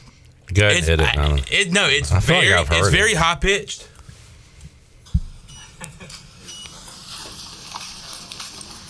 see. Oh. Oh, you can't hear this one. I'll find one. All right, keep going. You mentioned that Titans Bucks game. I remember um, week one, Mariota versus Winston. I watched that at Professor O'Cool's, and I thought I remembered back to back turnovers to start the game, but I incorrectly remembered. The Titans went down the field and scored on the opening possession, and then what I was remembering was Jameis Winston throwing a pick six on his first NFL drive. He threw two pick sixes that day to really stamp how his career was going to go as uh, the Titans beat the Bucks that day, forty-two to fourteen. Jameis two pick sixes for the Bucks. Is that the last time that we've seen a number one and a number two pick start the season off against each other? Is that the last time? I mean, I mean, Last time I can recall. that's the last time I can think of. Who's the last team like the t- before the Texans last night to pick second and third in the NFL draft? Say that again. Who's the last? So last night the Texans had picked two and three after the trades. Uh, Who's the last team that was able to do that? Who's the last team that had two and three? Oh, I don't know. At least Maybe- that I can remember. The Dolphins. And why would I remember it? The red uh, because it was your team. They picked LeVar Arrington and Chris Samuels, two And good did y'all, players. Y'all traded up. I can't remember. I think we had that going into the draft. I don't think that was a draft night move, Hmm. if I can recall. Courtney Brown went number one to the Browns, and then we got LeVar and Samuels. But the Texans. This is it. All right. us to be able to have a conversation off the camera. He, he's a great dude, and he, he gave me advice, and um, you know, just um, having to getting that experience is, is invaluable. Just sounds very young and very, very young. almost nerdy. A little nerdy. No, he's he's very high pitched. I've always it's just it's just so. Last night's the first time I've seen him- Reserved. the last night is the first time I've seen him consistently talk, and I'm like, yeah, this guy doesn't. Very, can't shake I, him, don't. I don't want to say Patrick Mahomes ish, but Yeah. like it's You can't shake him, He's dude. got that distinct voice where everybody's going to kind of make fun of it, as we've already started. I'm not today. making fun of it. I'm just saying it's just so like it's like you get in a huddle. I was just wondering what it's gonna be like. Imagine if Steve Smith was in that huddle, and he's like, "All right, guys, we're gonna. It's okay. We're down 27. We're gonna be all right." It, it all depends on if he can play. Yeah. Because Oh, if Patrick Mahomes sucked, we would pick on his voice every every week. But I think it's more the delivery of just how calm it is. That it's not the voice. That Well, that's what you the- want in a Yeah, quarterback. Yeah, But we've heard that he is a leader. I mean, we've heard. I mean, no matter what his voice Man, did you see like, what he did to like Auburn with what 55 seconds left? That's why you drafted him. You drafted him, and I wonder if we're kind of in. And, and look, there are cycles when it comes to the NFL, when it comes to any sports of what you're looking for in trends. And the trends over the last few years have been these quarterbacks that can win you the game with one minute left. They, they basically the Tom Brady moment. Allen and Mahomes just going back Yeah. and forth And- in two minutes. Yeah, and there's not even. It's like, oh, you used to think if you gave the ball back to somebody and you're up seven and it's under two minutes and they only have one timeout, you got this. And now it's 40 seconds for these guys, and that's, I think, what you are drafting him based on is this super intangible thing. And just like in the past, you know, maybe after Cam, you was like you were drafting people based on this crazy athleticism for a moment, and then there's like another time where whatever the next winning quarterback will be, that will be the next uh, archetype. So that's it. No, you're right. He's going to be great. He's going to be great. I think as long as he can just um, survive. And I don't. know- I don't know. I don't. I, I really don't feel like it. Maybe for the first time, look with Cam, maybe being big can sometimes have a negative. We were talking a little bit about this on the show last time. It's like one, we never build an offensive line for Cam. We just said go out there and serve. You can do it by yourself. Cam always was just like I I felt like he felt like he could do everything. So instead of learning how to slide and do some different things, and we also remember that really uh, iconic moment where he gets hit late out of bounds and he looks at the ref and the ref goes, You're not old enough for that call. Well, Bryce Young is so diminutive that, like, when he gets hit, it's going to be like the natural instinct, uh, like inclination is going to be to throw roughing the, The, passer, uh, whether That it is is a or not. positive towards our. That's a positive for us. The father in that ref is going to come out and say, "Oh my goodness, I know this child is getting poor hurt on the field." Yeah. and then he's going to hear him say "ow," And then did he's you say, "Oh my god!" Did you get to watch the boxing match this past weekend, Clip? Um, I got to, but I didn't. Oh, okay.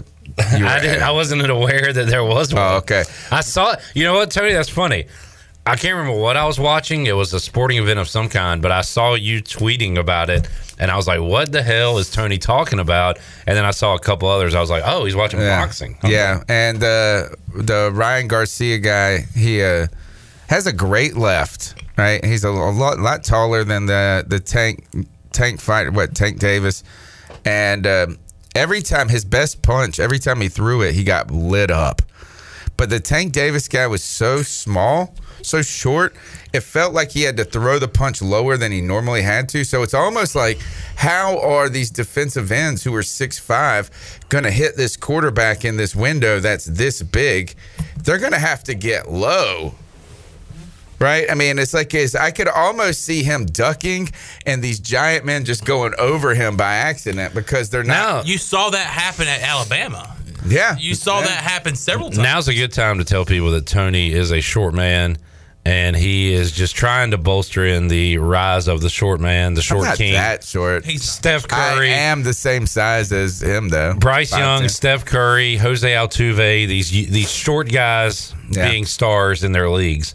Tony says it's time for the short man to rise up. Damiere Byrd, one of my favorite players. Bird watching. He's back, baby. You know by what's funny? I was watching a best of like mic'd up thing and people reacting to it, like British people reacting to it on YouTube or whatever. And there was a catch in the back of the end zone by Damiere Byrd. And they were talking about how his ass is so small. Yeah, he was able. You know that play? Against, against the, Packers. Yeah. Against the Packers. Against against I the think Packers. I might have been at that game. Ron Rivera was telling the ref that his butt was too small for it to be out of bounds. Yeah, he said, and it, it worked. against the Packers and against who? Josh Hawkins. Oh, Josh, Josh Hawkins. Coach Smith, what happened on that play? His ass was just too small. oh, Oh, but boy. I'm the jerk. Who said you were a jerk? You when, I, when, I, when I came in and I made the Bryce Young voice, you're like, oh God, look at this. no, no, Hey, why are you so sensitive, no, Tony? Tony. I noticed that last night. I remember when I, it was. Uh, I didn't know whose voice you were doing. Again, I thought you were doing Michael Jackson. I was. he. hee. no, but uh, no, I, I knew exactly who you were talking about because I noticed that last night with his voice. I was like, man, but you brought you brought up some of his. I think you brought up the Auburn game, some of his like clutch in you know in the clutch moments. Yeah. I remember being in this studio when they played Texas. And you remember that? Oh, you, yeah. you remember the, the the I mean, he he drove him down the field and won that ball game for for the tie that day. I mean, he's got uh he's got some clutch genes in him. I was just about to say, have scientists finally found that clutch gene? And they know that Bryce Young has it. You know, I heard this one uh, commentator it was a couple months ago. He came on WFNZ in Charlotte, and he said, and was talking about that Auburn game. He said, "You're down seven points, or whatever it is. There's 40 seconds left. You're on the five yard line, and he walks up and he's smiling. He's like, and he said, "What kind of psychopath is smiling in this moment?" And that was when I was like, "Oh man!" Like, it's like you can't. The pressure. It's not pressure to him. It's like this, and he said this in an interview once. He said a lot of people see, see this as pressure. He said, "This is what I dreamed of as a kid." He wants to be in that position. Like, I mean, and how many times are you like uh, playing basketball by yourself in the driveway, and you're like, three, three two, seconds left, one, you know, or, or two outs. Remember Josh Allen had his freak out in the playoffs? Oh That yeah, had- where he looked like he had done meth, and yeah, and I and, and I don't. I know was if- worried about him that, that if it has anything to do with anything. And we've seen Alabama quarterbacks fail. We've seen Ohio State quarterbacks fail. But it does have to feel good knowing that he's been in crowds louder probably than he's going to face like week one in the NFL. In There's- those SEC environments. You know, a guy came out, my buddy Jake Cryer. He's uh, from England. He's all over the world. He has to, he's been on nine of our watch alongs, and this poor guy has had to stay up to like six in the morning sometimes doing this. And he said when we were talking about the desire for an Anthony Richardson, this was before the pick was made.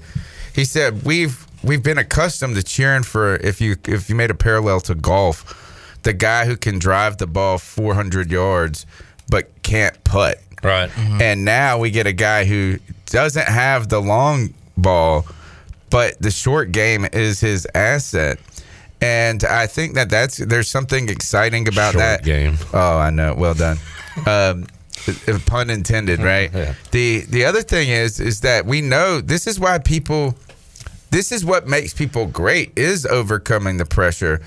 All of these guys generally can do all of these things, right? Everybody in the NFL is a phenomenal athlete. It's the the difference is are they good at winning? Are they good at football, like you said? And for somebody, I like to bowl every. Or used to bowl when I a little bit when I was in college, and I feel like I was a decent bowler until it mattered. And then it would be like, uh, "We need you to pick up this spare," and it's just pressure. like crushed. Well, you also need a guy that loves football and wants to play football. And I was going over some of my most excited draft picks Washington made at the time of the draft, and one of them was Michael Westbrook, and I got a jersey and one of it, and it turned out he didn't love football. Like he said as much after his career, like, yeah, I was a great athlete, but I didn't love doing that. Like it, I just kind of did it. So you you want to have a guy that that has the tools, but also loves it, and it sounds like Bryce Young is that guy. It's insane. They were asking in the press conference yesterday, uh, Frank Frank Reich, when they kind of knew that they thought this was the guy they were going to pick. When they, they, and he goes, "This." He said, "We were at dinner." And we, we asked him a question, and it was the the question was so thorough and detailed, and the next level answer. And then somebody goes, "Do you guys remember what the question was?" And he said, "Yeah, I think it was uh, their how their week of preparation work went." And he said he started with Sunday, and fi- ten minutes later he was talking about Tuesday, and it was just like you could see even Frank Reich. We're like, "Good God, this guy's uh, we're All gonna be dude. yeah, this is enough. You're t- we got it. Well, we got I, I can hear it in your voice sometimes. Like you feel like he's too good, like a goody two shoes, like almost. It's, it's I think it's more of a jealousy thing for me. It's just like I just he reminds me of how average I am. This is know? how I would feel if he was my. I'd feel like it was too good to be true. Right, Is there any right. of that? Like you're worried that all right, something's got to go wrong. Everything's too perfect right now. It's the old uh, Deshaun Watson's a good guy. exactly something went wrong there. This one is just more annoying. It's like is you're so smart and perfect. Well, don't worry, Tony. He'll throw two picks in a game, and you'll have plenty of time to talk about how he's not perfect. No, he's going to be perfect. he's going to be perfect. Okay. I did ask this question last week is that if his if this is such a positive his like unshakableness if that is a thing.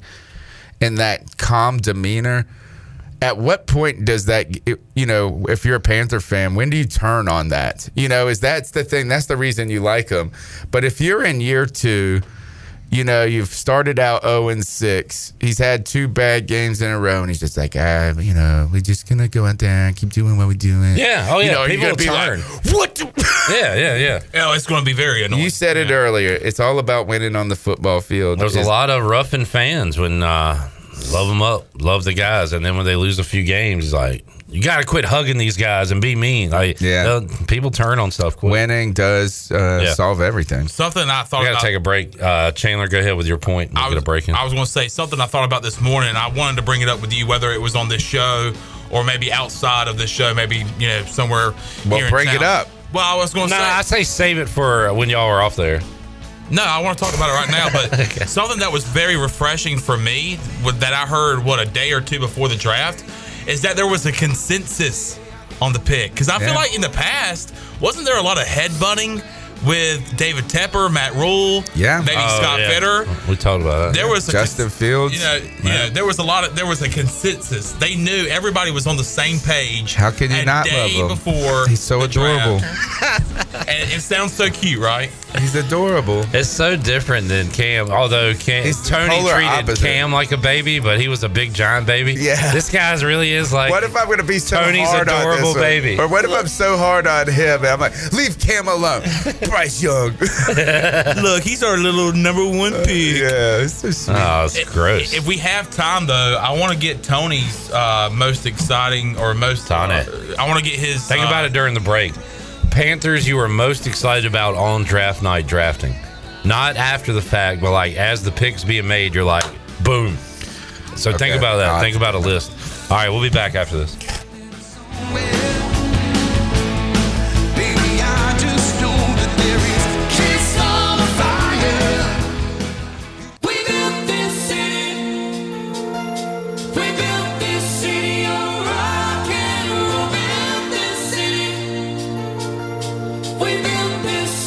You're listening to Hour 2 of Pirate Radio Live. This hour is brought to you by Country Mart. Country Mart is open every day and has two locations in Bethel on Highway 11 and in Stokes on Highway 903. Country Mart, fueling you up with great food and your engines with great gasoline. Now, back to the show. Welcome back. Did you miss the show on Pirate Radio? Well, you can listen to all of Pirate Radio's archived lo- local programming by subscribing to us wherever you get your podcasts.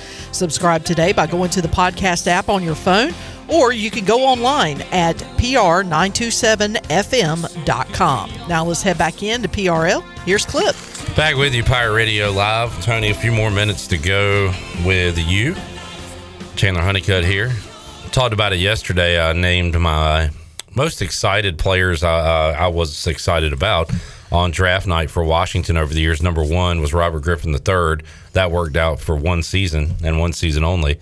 Number two, LaVar Arrington, who Semi worked out. yeah, but not like we thought it was. He See, was supposed to be Lawrence Taylor. That's where um, the expectations, Yeah. you build in the expectations. Not that he's a bad football player. It's just you wanted him to be more than he. I want him to be a legend.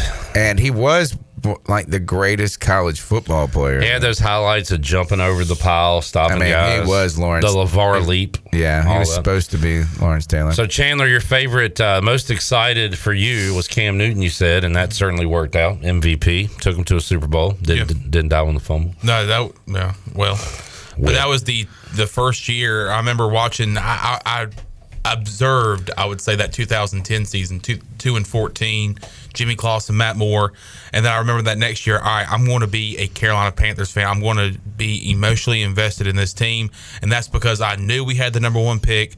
I knew we were going to get Cam Newton, so I was I was very excited about that pick, and it was very fun to watch that guy play. I hope that Bryce Young has that effect.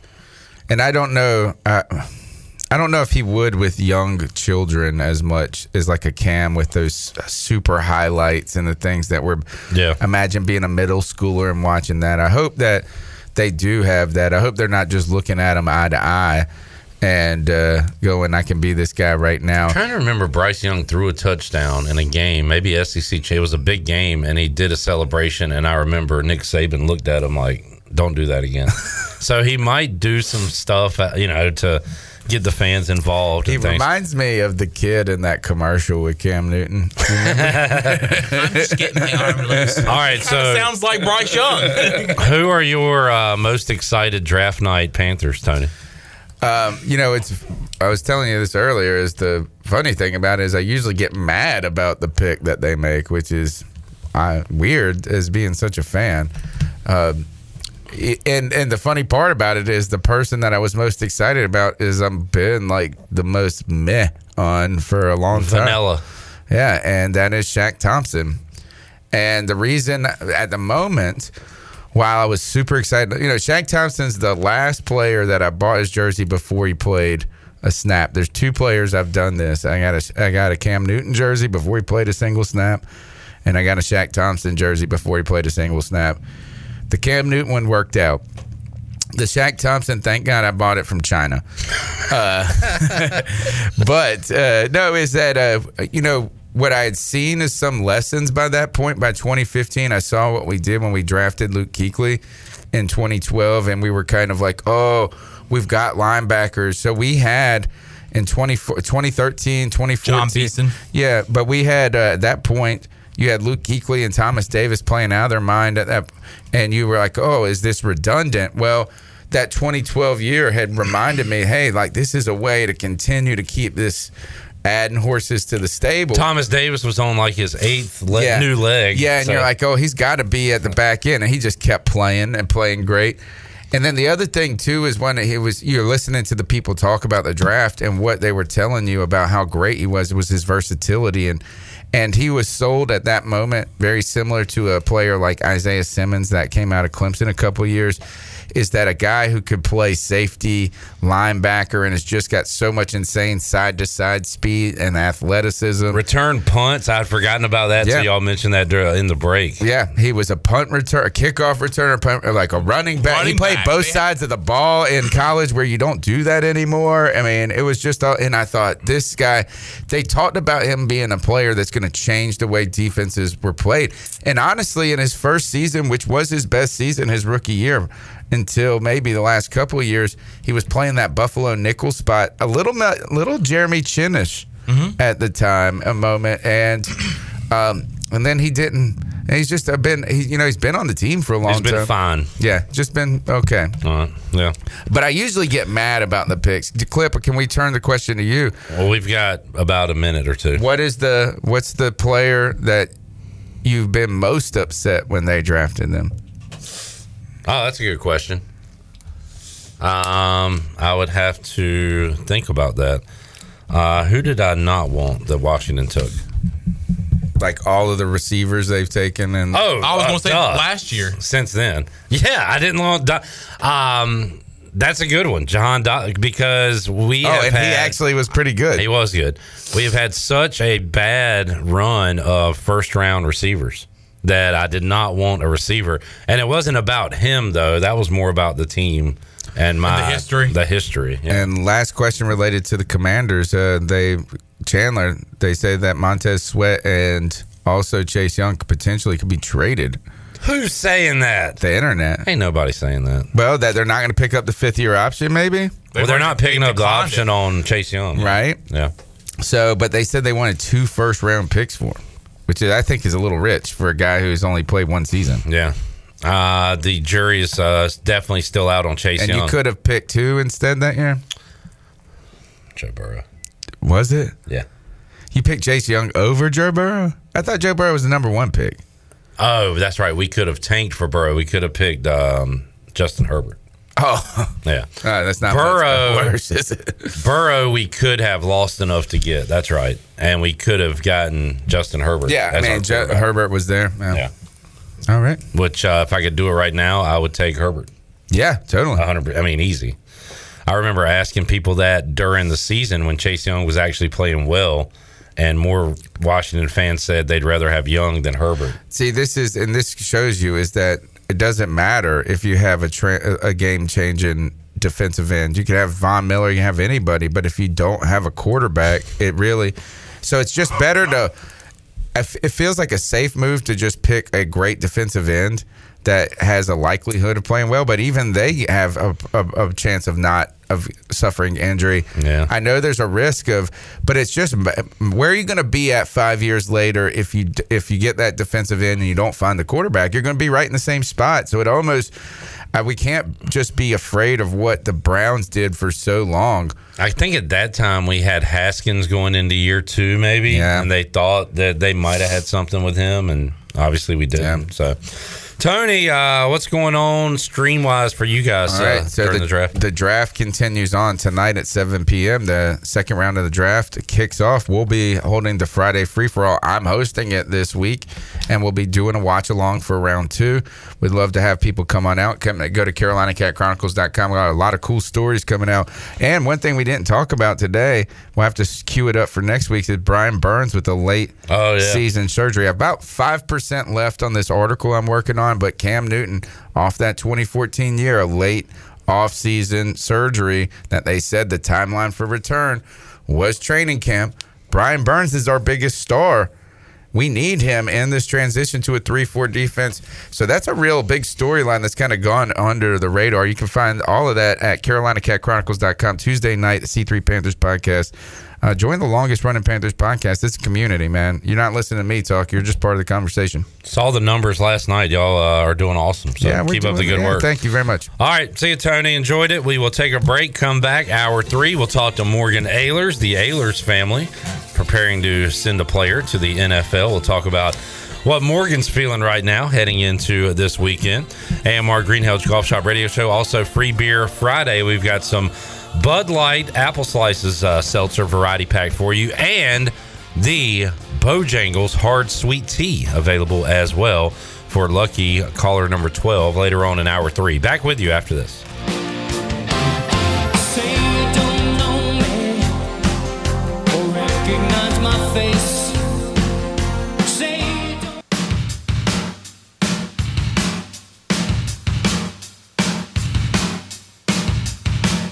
You're listening to Hour 3 of Pirate Radio Live. This hour of PRL is brought to you by Bud Light, reminding pirate fans to stay in the game and drink responsibly. Bud Light, the official beer of the ECU Pirates, and proudly distributed by Carolina Eagle Distributing since 1989. Now, back to the show. Welcome back. Tiebreakers is open every day at 11 a.m. and is the best place to watch your favorite sports while enjoying the best wings in town, along with sandwiches, appetizers, cold beer, and more. Follow Tiebreakers on Facebook and Instagram for daily updates. Tiebreakers in Greenville at Bells Fork and in downtown Winterville on Railroad Street. Now let's head back into PRL. Here's Clip. Back with you, hour three of Pirate Radio Live. I'm excited for you, but only one of you out there listening right now that's going to pick up our free Beer Friday prize pack, which includes a 12 pack of the Bud Light Seltzer apple slices variety uh, pack, so you can have that. And to go with your four tall boys of Bojangles hard sweet tea. That's a hell of a prize pack. Yes, sir. And it's coming your way later on in hour number three. Uh, just to recap, top of the hour, a couple of news and notes. ECU baseball, no game on Sunday, so they're going to play tonight at six o'clock. They're going to play a doubleheader starting at two thirty on Saturday. Game three of the series will be forty five minutes after the conclusion of the first game tomorrow. Uh, so that is the baseball update for you. Baseball tonight and a doubleheader Saturday. Were you going to add something? I was just going to say, and tonight it will be Carter Spivey going on the mound for ECU.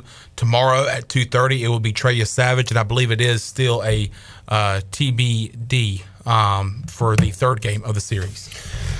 All right. Uh, basketball wise, we have women's news as Kim McNeill has been extended through the 2027 season for her efforts on getting the Pirates a conference championship and to the big dance. I think I said Trey Yesavage. I meant Josh Grosz for tomorrow. Trey Yesavage not throwing this weekend. Not going this weekend. Carter Spivey tonight and Josh Grosz going game one on Saturday. Um, and some football news: Nishad Strother mm. Will not be on the offensive line for East Carolina in 2023. He has entered the transfer portal. He announced today. So there is your ECU news and notes here. Hour three of the show. We go out to the Pirate Radio live line and talk to Morgan Ahlers voice of Dowdy Ficklen Stadium, and Minges Coliseum joining us. Morgan, how you doing, man? I'm doing fantastic, guys. I hope you are. I am. Thank you. And uh, looking forward to night two of the NFL draft and looking forward to hearing Keaton Mitchell's name, perhaps hearing the name of Holton Ahlers being called, and who knows some other Pirates. But either way, uh, there will be a handful of Pirates joining NFL teams by the time this weekend is over. Morgan, what is what's that feeling like for you right now as a father? Uh, hoping to hear your son's name called, but knowing that there are a lot of teams that are going to be uh, trying to contact him this weekend. It's honestly, it's kind of surreal a little bit, but uh, you know, tomorrow will be a big day one way or the other. Uh, you're looking at it that there's a chance you can get drafted. There's a chance that you go as a preferred free agent to a team, and you know whatever is the best situation for him, and uh, you know gives him an opportunity to go show himself, and that's really all he all he's asking for, what he wants, and I think he's going to get that. Uh, is a chance to go try to make a team and, and live every guy that plays college football's dream and try to play in the NFL. So that's pretty cool. Yeah, and um, how is how is he handling it right now, Morgan? I, I just sent him a uh, good luck text yesterday, and we're going to try to talk to him after he finds a landing spot. But he, he's you know worked kind of for this moment, uh, and I don't know, is it nerves? Is it excitement? Uh, what's your what's the latest on Holton?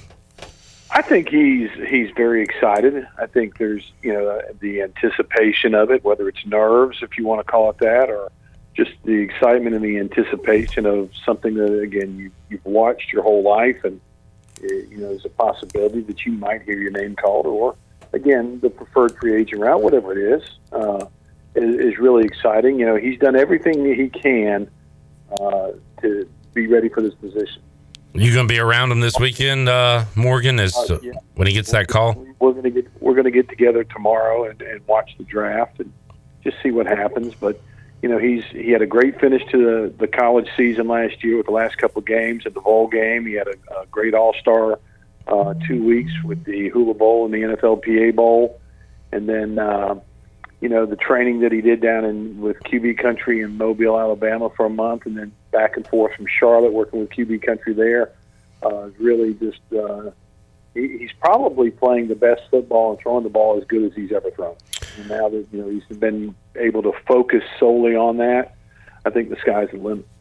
Yeah, no doubt about that. He has risen. It's I've talked about it. It's amazing how much he has his stock has risen even since the last game he played in the bowl game against Coastal Carolina. With everything he's done since then, uh, we talked. Marcus Crandell and I talked to Kerry Joseph, the assistant quarterbacks coach for the Seattle Seahawks, and asked him about Holton Ahlers. Does he know the name? And he says um, he does, and he is on a list that he has been given by the front office of guys to watch tape on which tell and and you know Morgan he's probably on everybody's list but it tells me that hey there's a chance by the end of this weekend we could be bringing this guy in so we want you to be familiar with him. So I don't know. I found that to be pretty interesting that Holton Ahlers is uh, is on a, a list like that and teams are uh, starting to, to give a look at him just in case these coaches are starting to get a look at him just in case he's added to the roster this weekend.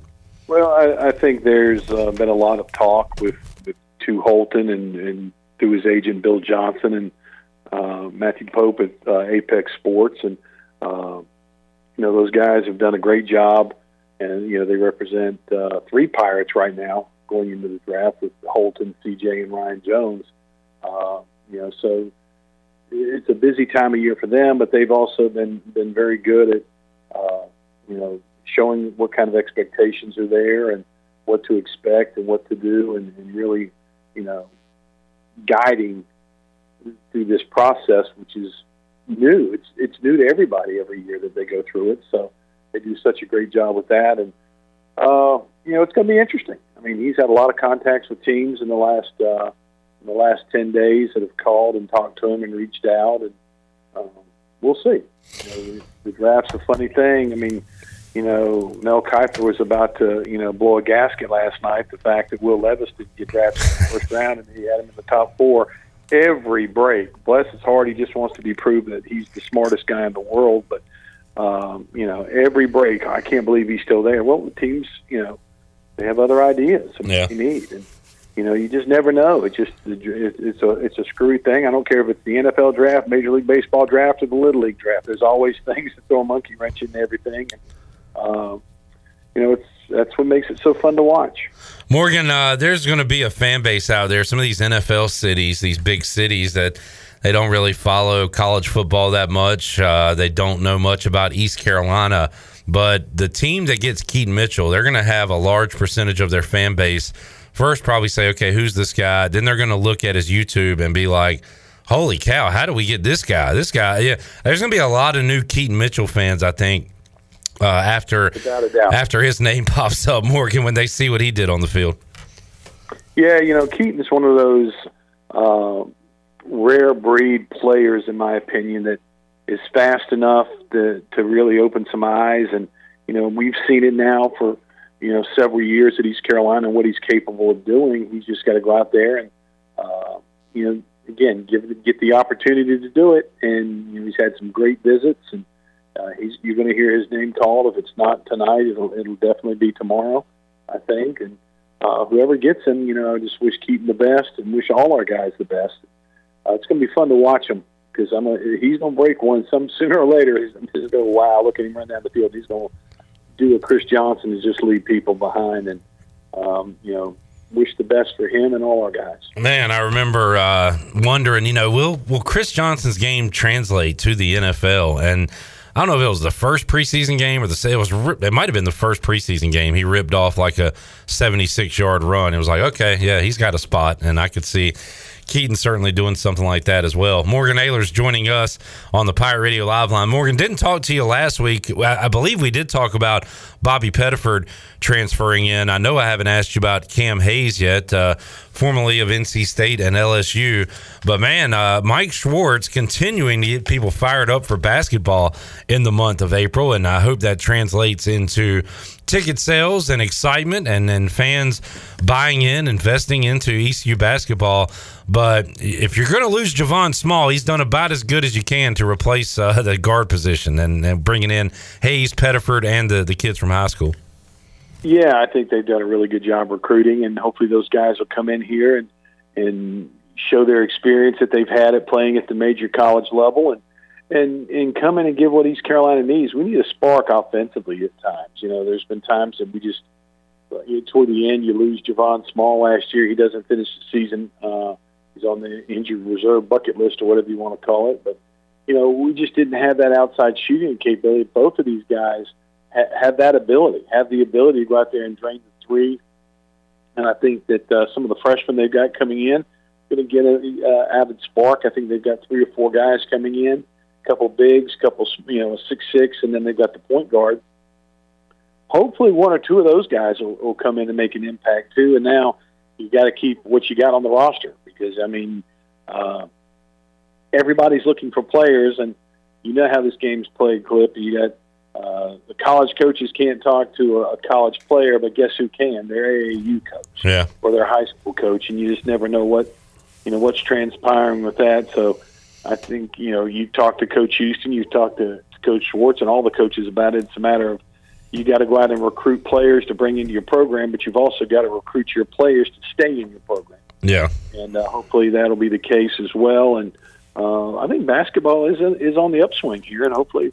Uh, next season we'll just take another big step forward. Well, that's positive portal news. Negative portal news today for ECU is Nishad Strother entering the portal, and uh, we've seen him start. He was going to be a key cog in that offensive line, and Morgan don't exactly know um, what went on legally or illegally to get him out of East Carolina, but their uh, tampering is illegal in professional sports, and I've seen penalties handed down for that. But I guess it's illegal in college sports too. The problem is there's no uh, patrol out. There's no like highway patrol out there looking for it, right?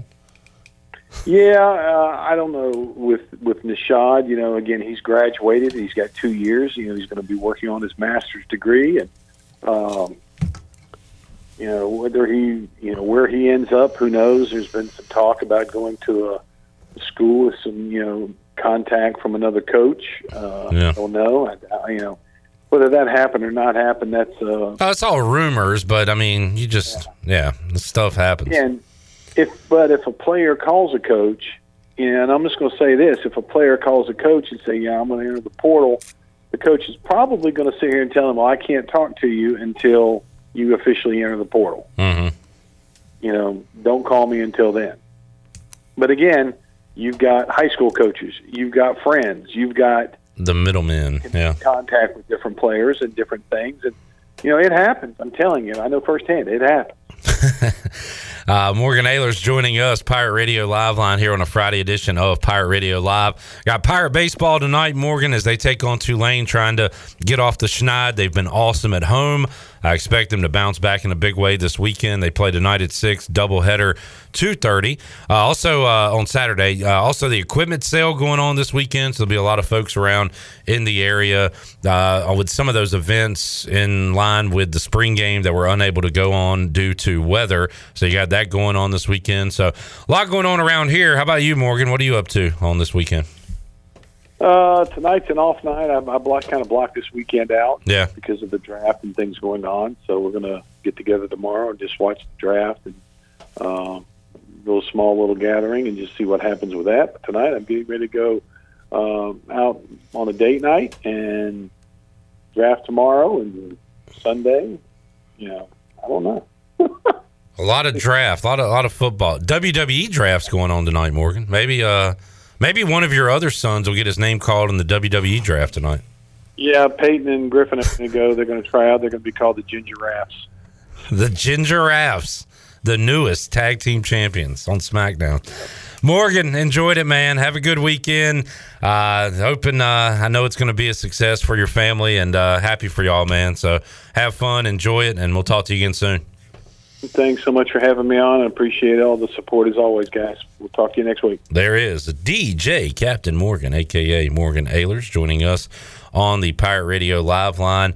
Uh, we'll hope to get Holton's perspective on it, but uh, we got the father's perspective on it, Chandler, and uh, you know he's got to be nervous right now, but also very excited. Uh, just a a great time that all of this work and uh, the culmination of it uh, could be happening this weekend when Holton Ahlers either A, here's his name called in the draft, which would be awesome, or B, getting one of those preferred free agent spots. But either way, we anticipate uh, he will be part of an NFL franchise coming up on Monday. Yeah, and uh, us as media personalities and covering ECU football and as ECU fans in general, we've seen Holton Ahlers grow as a football player and as a person in the past five years, ever since 2018. Uh, hard to believe I was actually a junior in college when Holton was a freshman, and uh, and, and I knew that he was a local guy. He was a DH Conley guy. He was the son of the voice of Dowdy Ficklen Stadium, Morgan, Morgan Ahlers.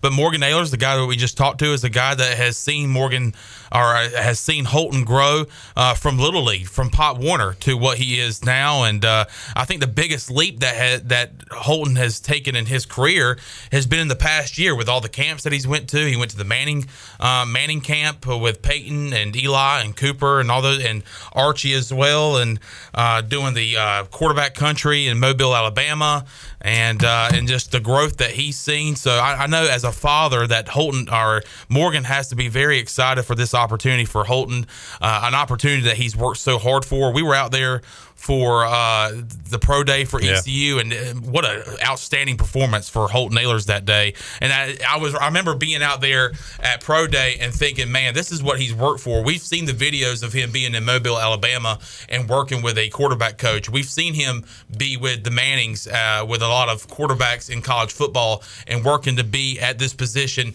in his career. So it's just very exciting to know that he's going to be a part of an NFL team at the end of the weekend. Uh, hopefully, it's because we heard his name, uh, you know, this weekend, or maybe it could be a preferred uh, free agent deal. But Holton Ahlers, nowhere, no matter where he ends up, this team, a team is going to get a hardworking individual, um, and uh, very exciting, very excited for Holton, especially as an ECU fan, uh, to see him succeed as he has done uh, in his career.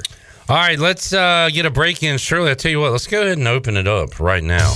Let's not dilly nor dally. Booty, booty, booty, booty booty everywhere. Booty, booty, booty, booty, booty everywhere. Would you say, Chandler, you do more of dillying or dallying? Which one do you do more of? Uh, I do more dillying. Dillying. Okay. I'm not a dallier. Fair enough. 317 1250, the number. It's a free beer Friday giveaway. How about the Bud Light Seltzer Apple Slices Variety Pack? We'll give you 12 of those. We'll give you four tall boys of the Bojangles Hard Sweet Tea. It can all be yours if you are caller number 12 and if you are 21 or older, you are eligible to win. All right, we'll be back with more Pirate Radio Live on a Friday after this.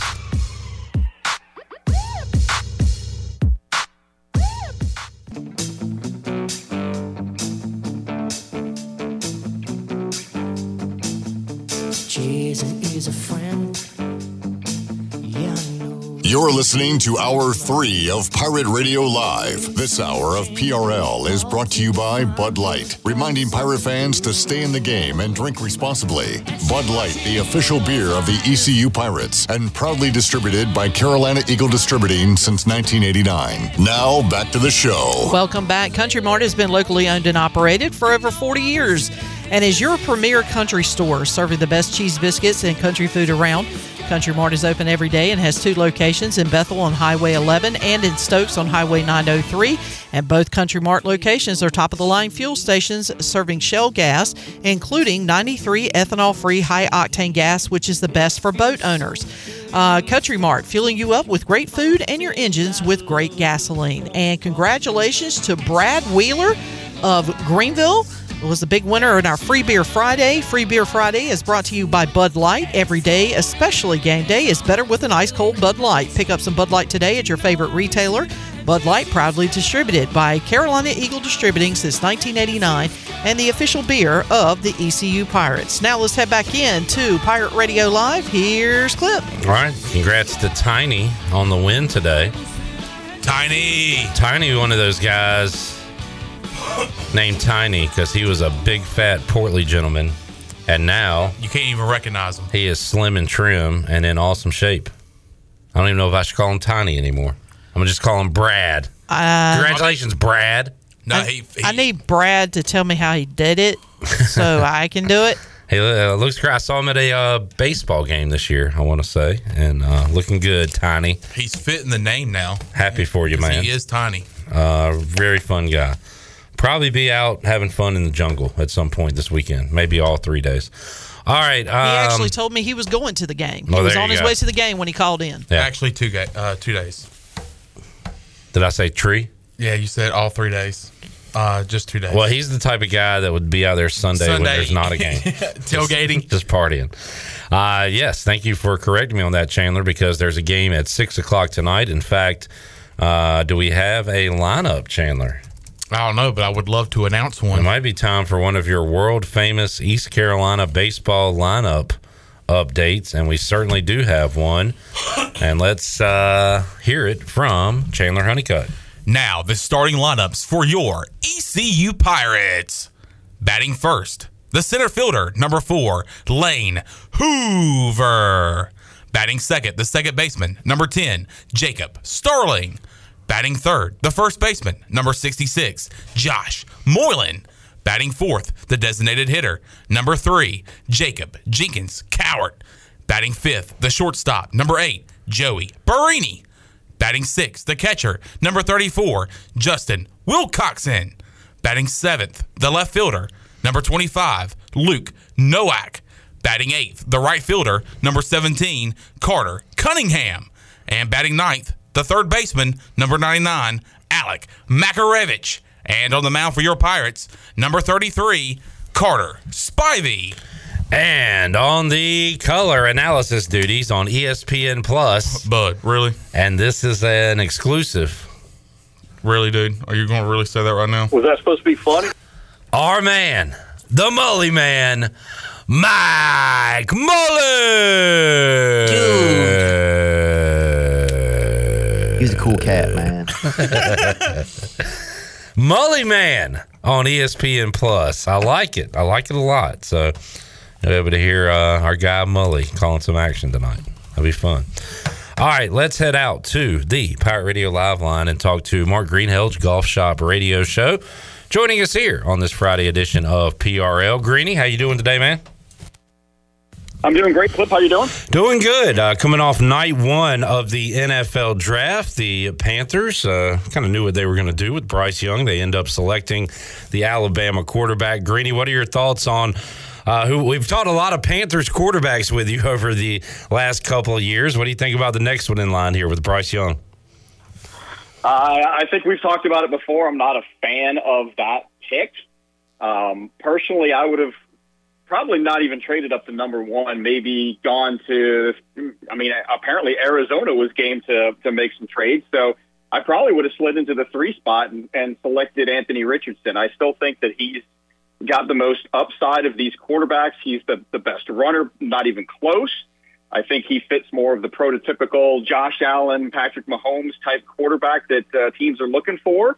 And I think that kind of quarterback would bring some more excitement back to Carolina. And I don't think any of the three of them are day one starters for me.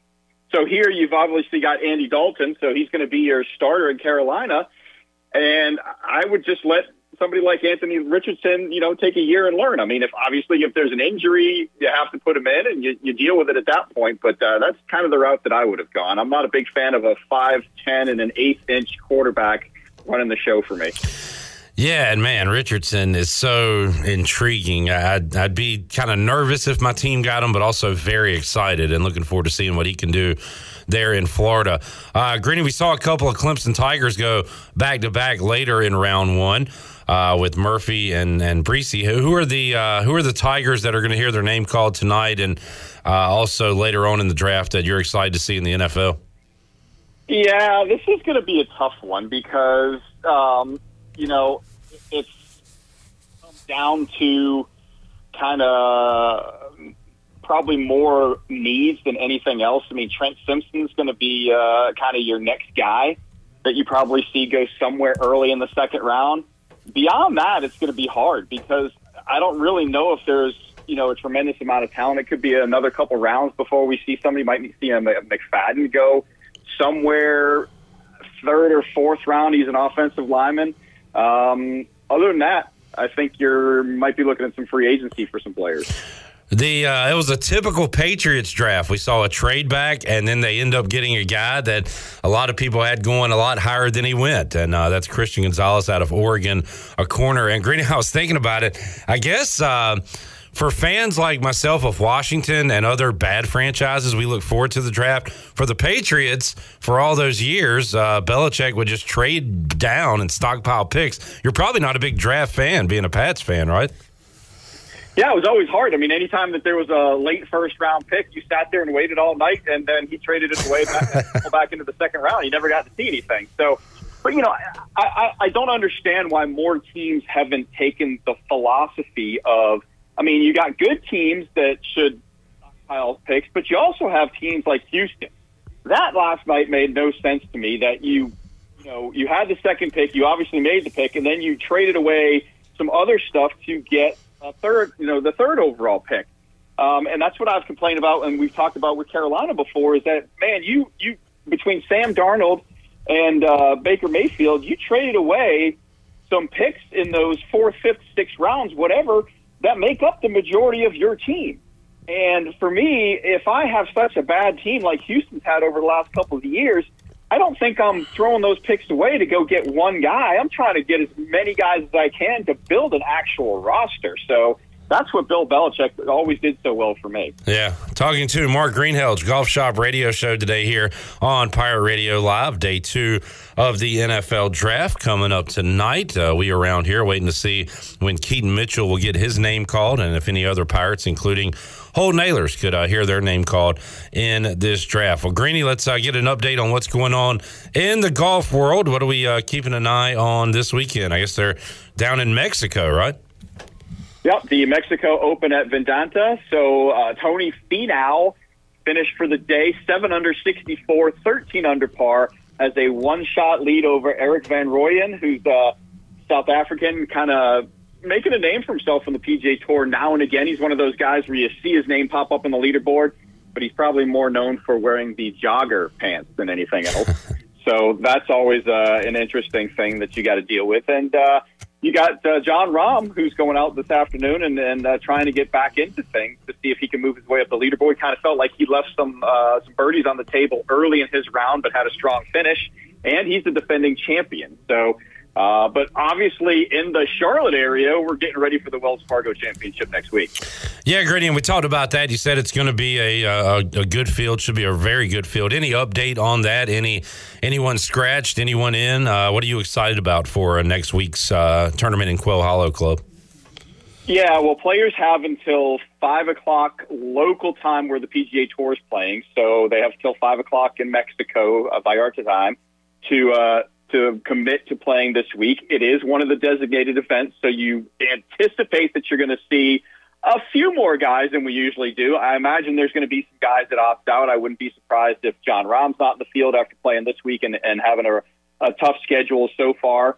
So uh, you know you're going to get Max Homa, defending champion. You're going to you're going to see Mar- Rory McIlroy. We assume, and uh, because as a last check, he was still in the field, and you're probably going to have to see Rory answer questions as to why he missed his second designated event a few weeks back. So that'll be one of the stories to look forward to coming up. Uh, Jason Day's also won this thing before. So uh, got some guys, got some good talent coming in, and good. Probably going to be one of the best fields they've ever had here at Wells Fargo. Mark Greenhalgh Golf Shop Radio Show joining us. Looking forward to some Canes hockey tonight. Hurricanes trying to close out their series. Couldn't do it on Tuesday night. They'll try to do it tonight in New York. And Greeny, uh, you had your two Boston teams in the NBA and NHL being stretched a little further than maybe we thought they would. The Bruins uh, losing the other night, but they have a 3 2 series lead. They play against the Panthers tonight, and the Celtics were able to close out the Hawks. But those two first rounds, uh, maybe going a little longer than you thought, perhaps? Yeah, all in the Eastern Conference, all of them. I mean, you don't want to let the, the lower seeded team off the mat, right? And uh, Carolina, Boston, and the Rangers have all done that. I mean, Yeah. The Rangers were up two nothing on uh, on New Jersey, and New Jersey has now stormed back to make that series two two. Um, the Bruins have basically lost both of their games because they made a comedy of mistakes and basically handed goals to the Panthers. So if they clean that up, uh, I don't think Florida hangs with them. Carolina, on the other hand, is the weird one. I mean, we, we we're used to seeing them dominate at home, and now they're losing games at home. So um, they've really got to get their power play going. But I, I had a feeling coming in that they were going to struggle, and I think I mentioned it to you that they were going to struggle on the offensive side of things because obviously Max Pe- Max Pacioretty was never really an option for them during the year, and then they lost Svechnikov. So they're kind of down two guys that you would have thought would have been uh, heavily counted on in the playoffs. Mark Greenhalgh, Golf Shop Radio Show, joining us. Greeny, what you got planned for Saturday's edition of the show? Uh, we got Bill Bender of the Sporting News as always, so we'll talk NFL draft and get some college updates from uh, some more spring games that happened last weekend. We got Rob Spellman of Golf Aficionado magazine going to tell us what super resort and golf courses he's been playing in the last month or so. Uh, we are going to check in with the Wells Fargo tournament director, Mr. Gary Soba. So uh, talk a little little golf, a little football, and see what else we can get ourselves into. Grady, thanks for joining us today. Have a great show on Saturday. We'll check in with you again next week and uh, talk some golf going on uh, right there in Charlotte. Looking forward to it. All right, thanks a lot, Clip. Have a good one. Mark Greenhalgh, Golf Shop Radio Show, coming your way 8 to 10 a.m. Saturday right here on Pirate Radio. We got some O's baseball for you this weekend as well as we uh, take a gander at the Buccaneer Music Hall scoreboard presented by DuBuck. DuBuck. We'll dive into a little NHL and NBA uh, in a moment, but looking at some of the MLB series going on this weekend, Cubs at Marlins start at 6:40 on ESPN Plus, and then you've got your seven o'clock games, which include Mariners at Blue Jays, the Braves in an NL East series in New York against the Mets tonight. Guardians will be at the Red Sox. The uh, struggling White Sox against the tremendous Tampa Bay Rays. That series going on in Chicago this weekend at eight o'clock. It'll be the Yankees, Rangers, Angels, Brewers, Phillies, and Stros. Uh, 840 Diamondbacks at Rockies. Later tonight, Reds at A's on the West Coast, Cardinals at Dodgers on the West Coast. Uh, Shirley, are you aware of this? There will be no Orioles baseball because they have been postponed. So, uh, no O's baseball on Pirate Radio tonight, but looks like they will have a doubleheader tomorrow, just like East Carolina. And they will. Game one, 12 10, Orioles at Tigers. And that'll be followed up at 5 10, game two of that doubleheader. So, uh, you can check that out here on Pirate Radio. Once again, East Carolina and Tulane will play a doubleheader on Saturday as well, beginning at 2.30. That's going on on the Buccaneer Music Hall scoreboard presented by DuBuck. DuBuck. All right, let's take a break. We'll come back when we return. Uh, Chandler, we'll talk a little NBA playoffs, little uh, Stanley Cup playoffs, and more as we get ready for night two of the NFL draft. Got that and more when we return on Pirate Radio Live. Back with you after this. But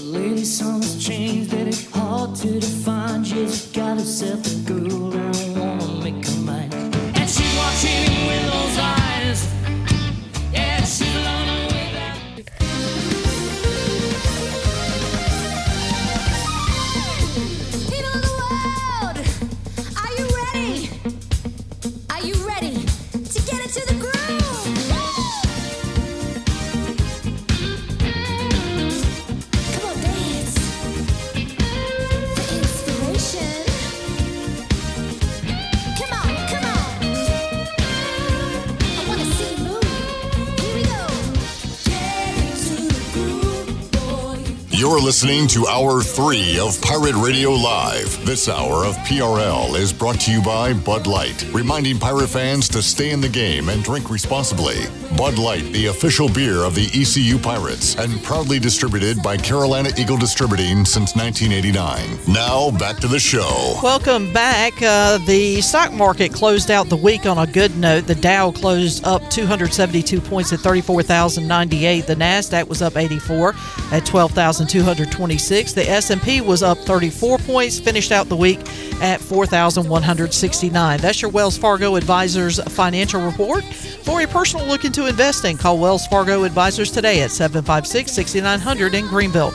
Wells Fargo Advisors LLC, member SIPC. Now let's head back in to PRL. Here's Clip. Back with you, Pirate Radio Live.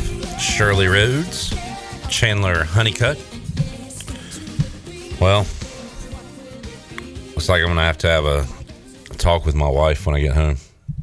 And uh, it's to be a difficult discussion. Could be a lengthy discussion, Chandler. She asked me earlier today via text Do football players have to go to the team that picks them? And I said, That's a long answer. I'll talk to you later. So I got to have that discussion when I get home. Mm. What's your answer to that question? Yes. Oh, not technically no. Eli Manning. Exactly. It is. It's not a. It's Show a, her the video of Eli Manning. It's a gray area because first of all, we're in a. You don't have to do anything, and I haven't looked this up, but we have seen cases where Eli Manning says, "I'm not playing for the Chargers," so they draft him, they trade, uh, get Philip Rivers, Manning goes to New York. We've also seen cases where, so John Elway was drafted by the Colts originally. My my question is, if you are drafted by a team and you don't want to play for them and they won't trade you, you don't sign a contract with them. But how long does that team have the rights to you? Right? You I, you, you can't just become a free agent. Remember when um, Kumar Rocker was drafted by the Mets and they ended up not signing, but he was not allowed.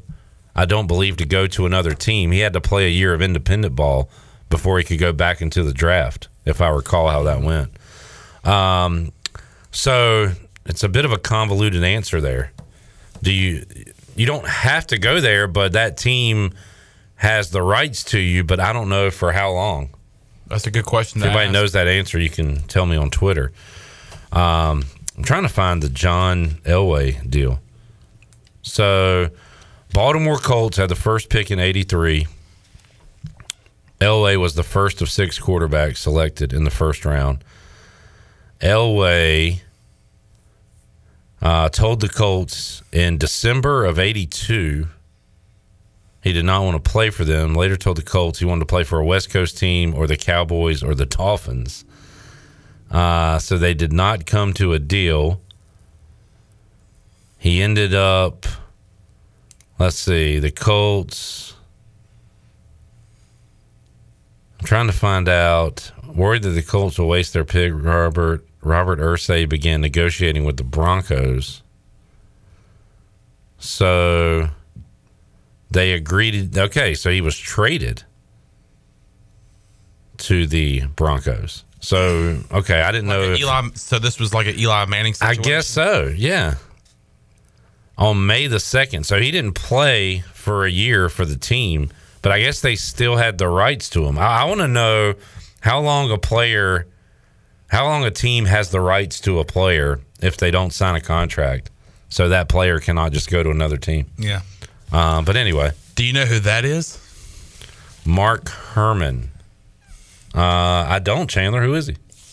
CSI or it's not that guy. That's not the same guy. No. But he he did play football. You talking about Mark Harmon? Oh. I was close. You thought you had something there. I thought I did. And you know what? But didn't he play football? He played at UCLA or something. I actually believed you had something there when in the back of my mind I was like, does Chandler really have something here that I don't know about? And uh, so this guy played college football. Uh, he At chose UCLA. UCLA. over Oklahoma, uh, but he did not play pro football. So I'll give you a little bit of credit. Yeah, you at a- least I knew something there. a He went very, very little bit. What was the show? I might have been wrong too. It was like He's NCIS. CI, CIS. All right. NCIS. NCIS. Coming up tonight, Buccaneers Hall scoreboard presented by the Buck. Kings at Warriors, Grizzlies at Lakers. I told you earlier I'm excited about the Eastern Conference series. I like Miami, New York just for nostalgia and Jimmy Butler's must see TV at the moment. Basketball and MSG and must see TV. And then you got Sixers Celtics, old rivalry plus two really good rosters. That should be great. How about Western Conference semis get underway on Saturday, Chandler? Nuggets and Suns. That's going to be a great series. And then if the Warriors win tonight and the Lakers win tonight, you've got Le- LeBron versus Steph. Yeah. Uh, you got some great matchups the rest of the way. I admittedly, I, I've told everybody, I have not, I didn't watch hardly any at all of the regular season of the NBA. I've watched a little bit of playoffs, but I'm about to get into it now uh, because I like these series we got coming up. Yeah, the matchups are, are building, and, and if LeBron, if the Lakers, well, both Lakers and Warriors have a chance to close out the series at home uh, in their own arena tonight. So, uh, but if if the Lakers win tonight, then you'll see LeBron versus Steph, which you saw for what four straight years in the finals back in the uh, mid 2010s. Um, so, yeah, the, the matchups are building up, and it's going to be an exciting NBA playoffs from here on out, I believe. Canes and Bruins trying to close out series on the road tonight. Canes at seven, and uh, Brewer, Bruins also tonight when they take on the Panthers. And the other two series still going on in the East. Maple Leafs up three to two on the Lightning. That's Saturday night in Tampa. Devils have won three in a row in their series against the Rangers. Uh, they lead at three to two. That is eight o'clock on Saturday night in New York. I really enjoyed watching hockey with you and uh, the Cran man Marcus Crandell. Yeah. Uh, it was the Canes and the Islanders. Canes had a chance to close out the series at home with a 3 1 series lead. Uh, but that just wasn't the case. They got down three to one. Then it was three to two. Had several chances to tie it late in the game with the Oh, yeah. other five minutes left. But uh, I'm going to have to start tuning into some Carolina Hurricanes playoff hockey because it's starting to get fun to watch. I will do that starting tonight at seven o'clock. Charlotte, let's get our final break in. We'll come back, get ready to wrap it up here on a Friday. Back with you after these words.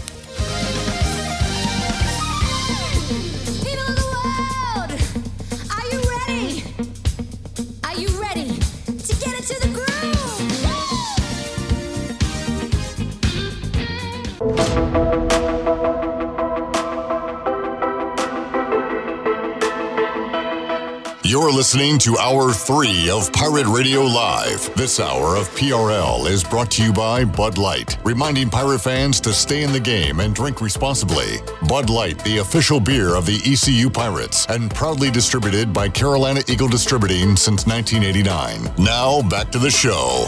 Getting ready to wrap up a Friday edition of Pirate Radio Live. Thanks for tuning in today. We'll be back with you Monday, 3 o'clock, with an all new edition of the show where we will be telling you where ECU football players landed in the draft or via the rookie free agent signing. So hopefully we'll have a lot of guys to talk about coming up on Monday. Also, the Delcor Players Lounge returns, where we will recap the ECU Tulane baseball series. So got that and a lot more coming up Monday, three o'clock, right here on Pirate Radio Live. For Shirley Rhodes and Chandler Honeycutt, I'm Clip Brock. Jeff Charles, take us home.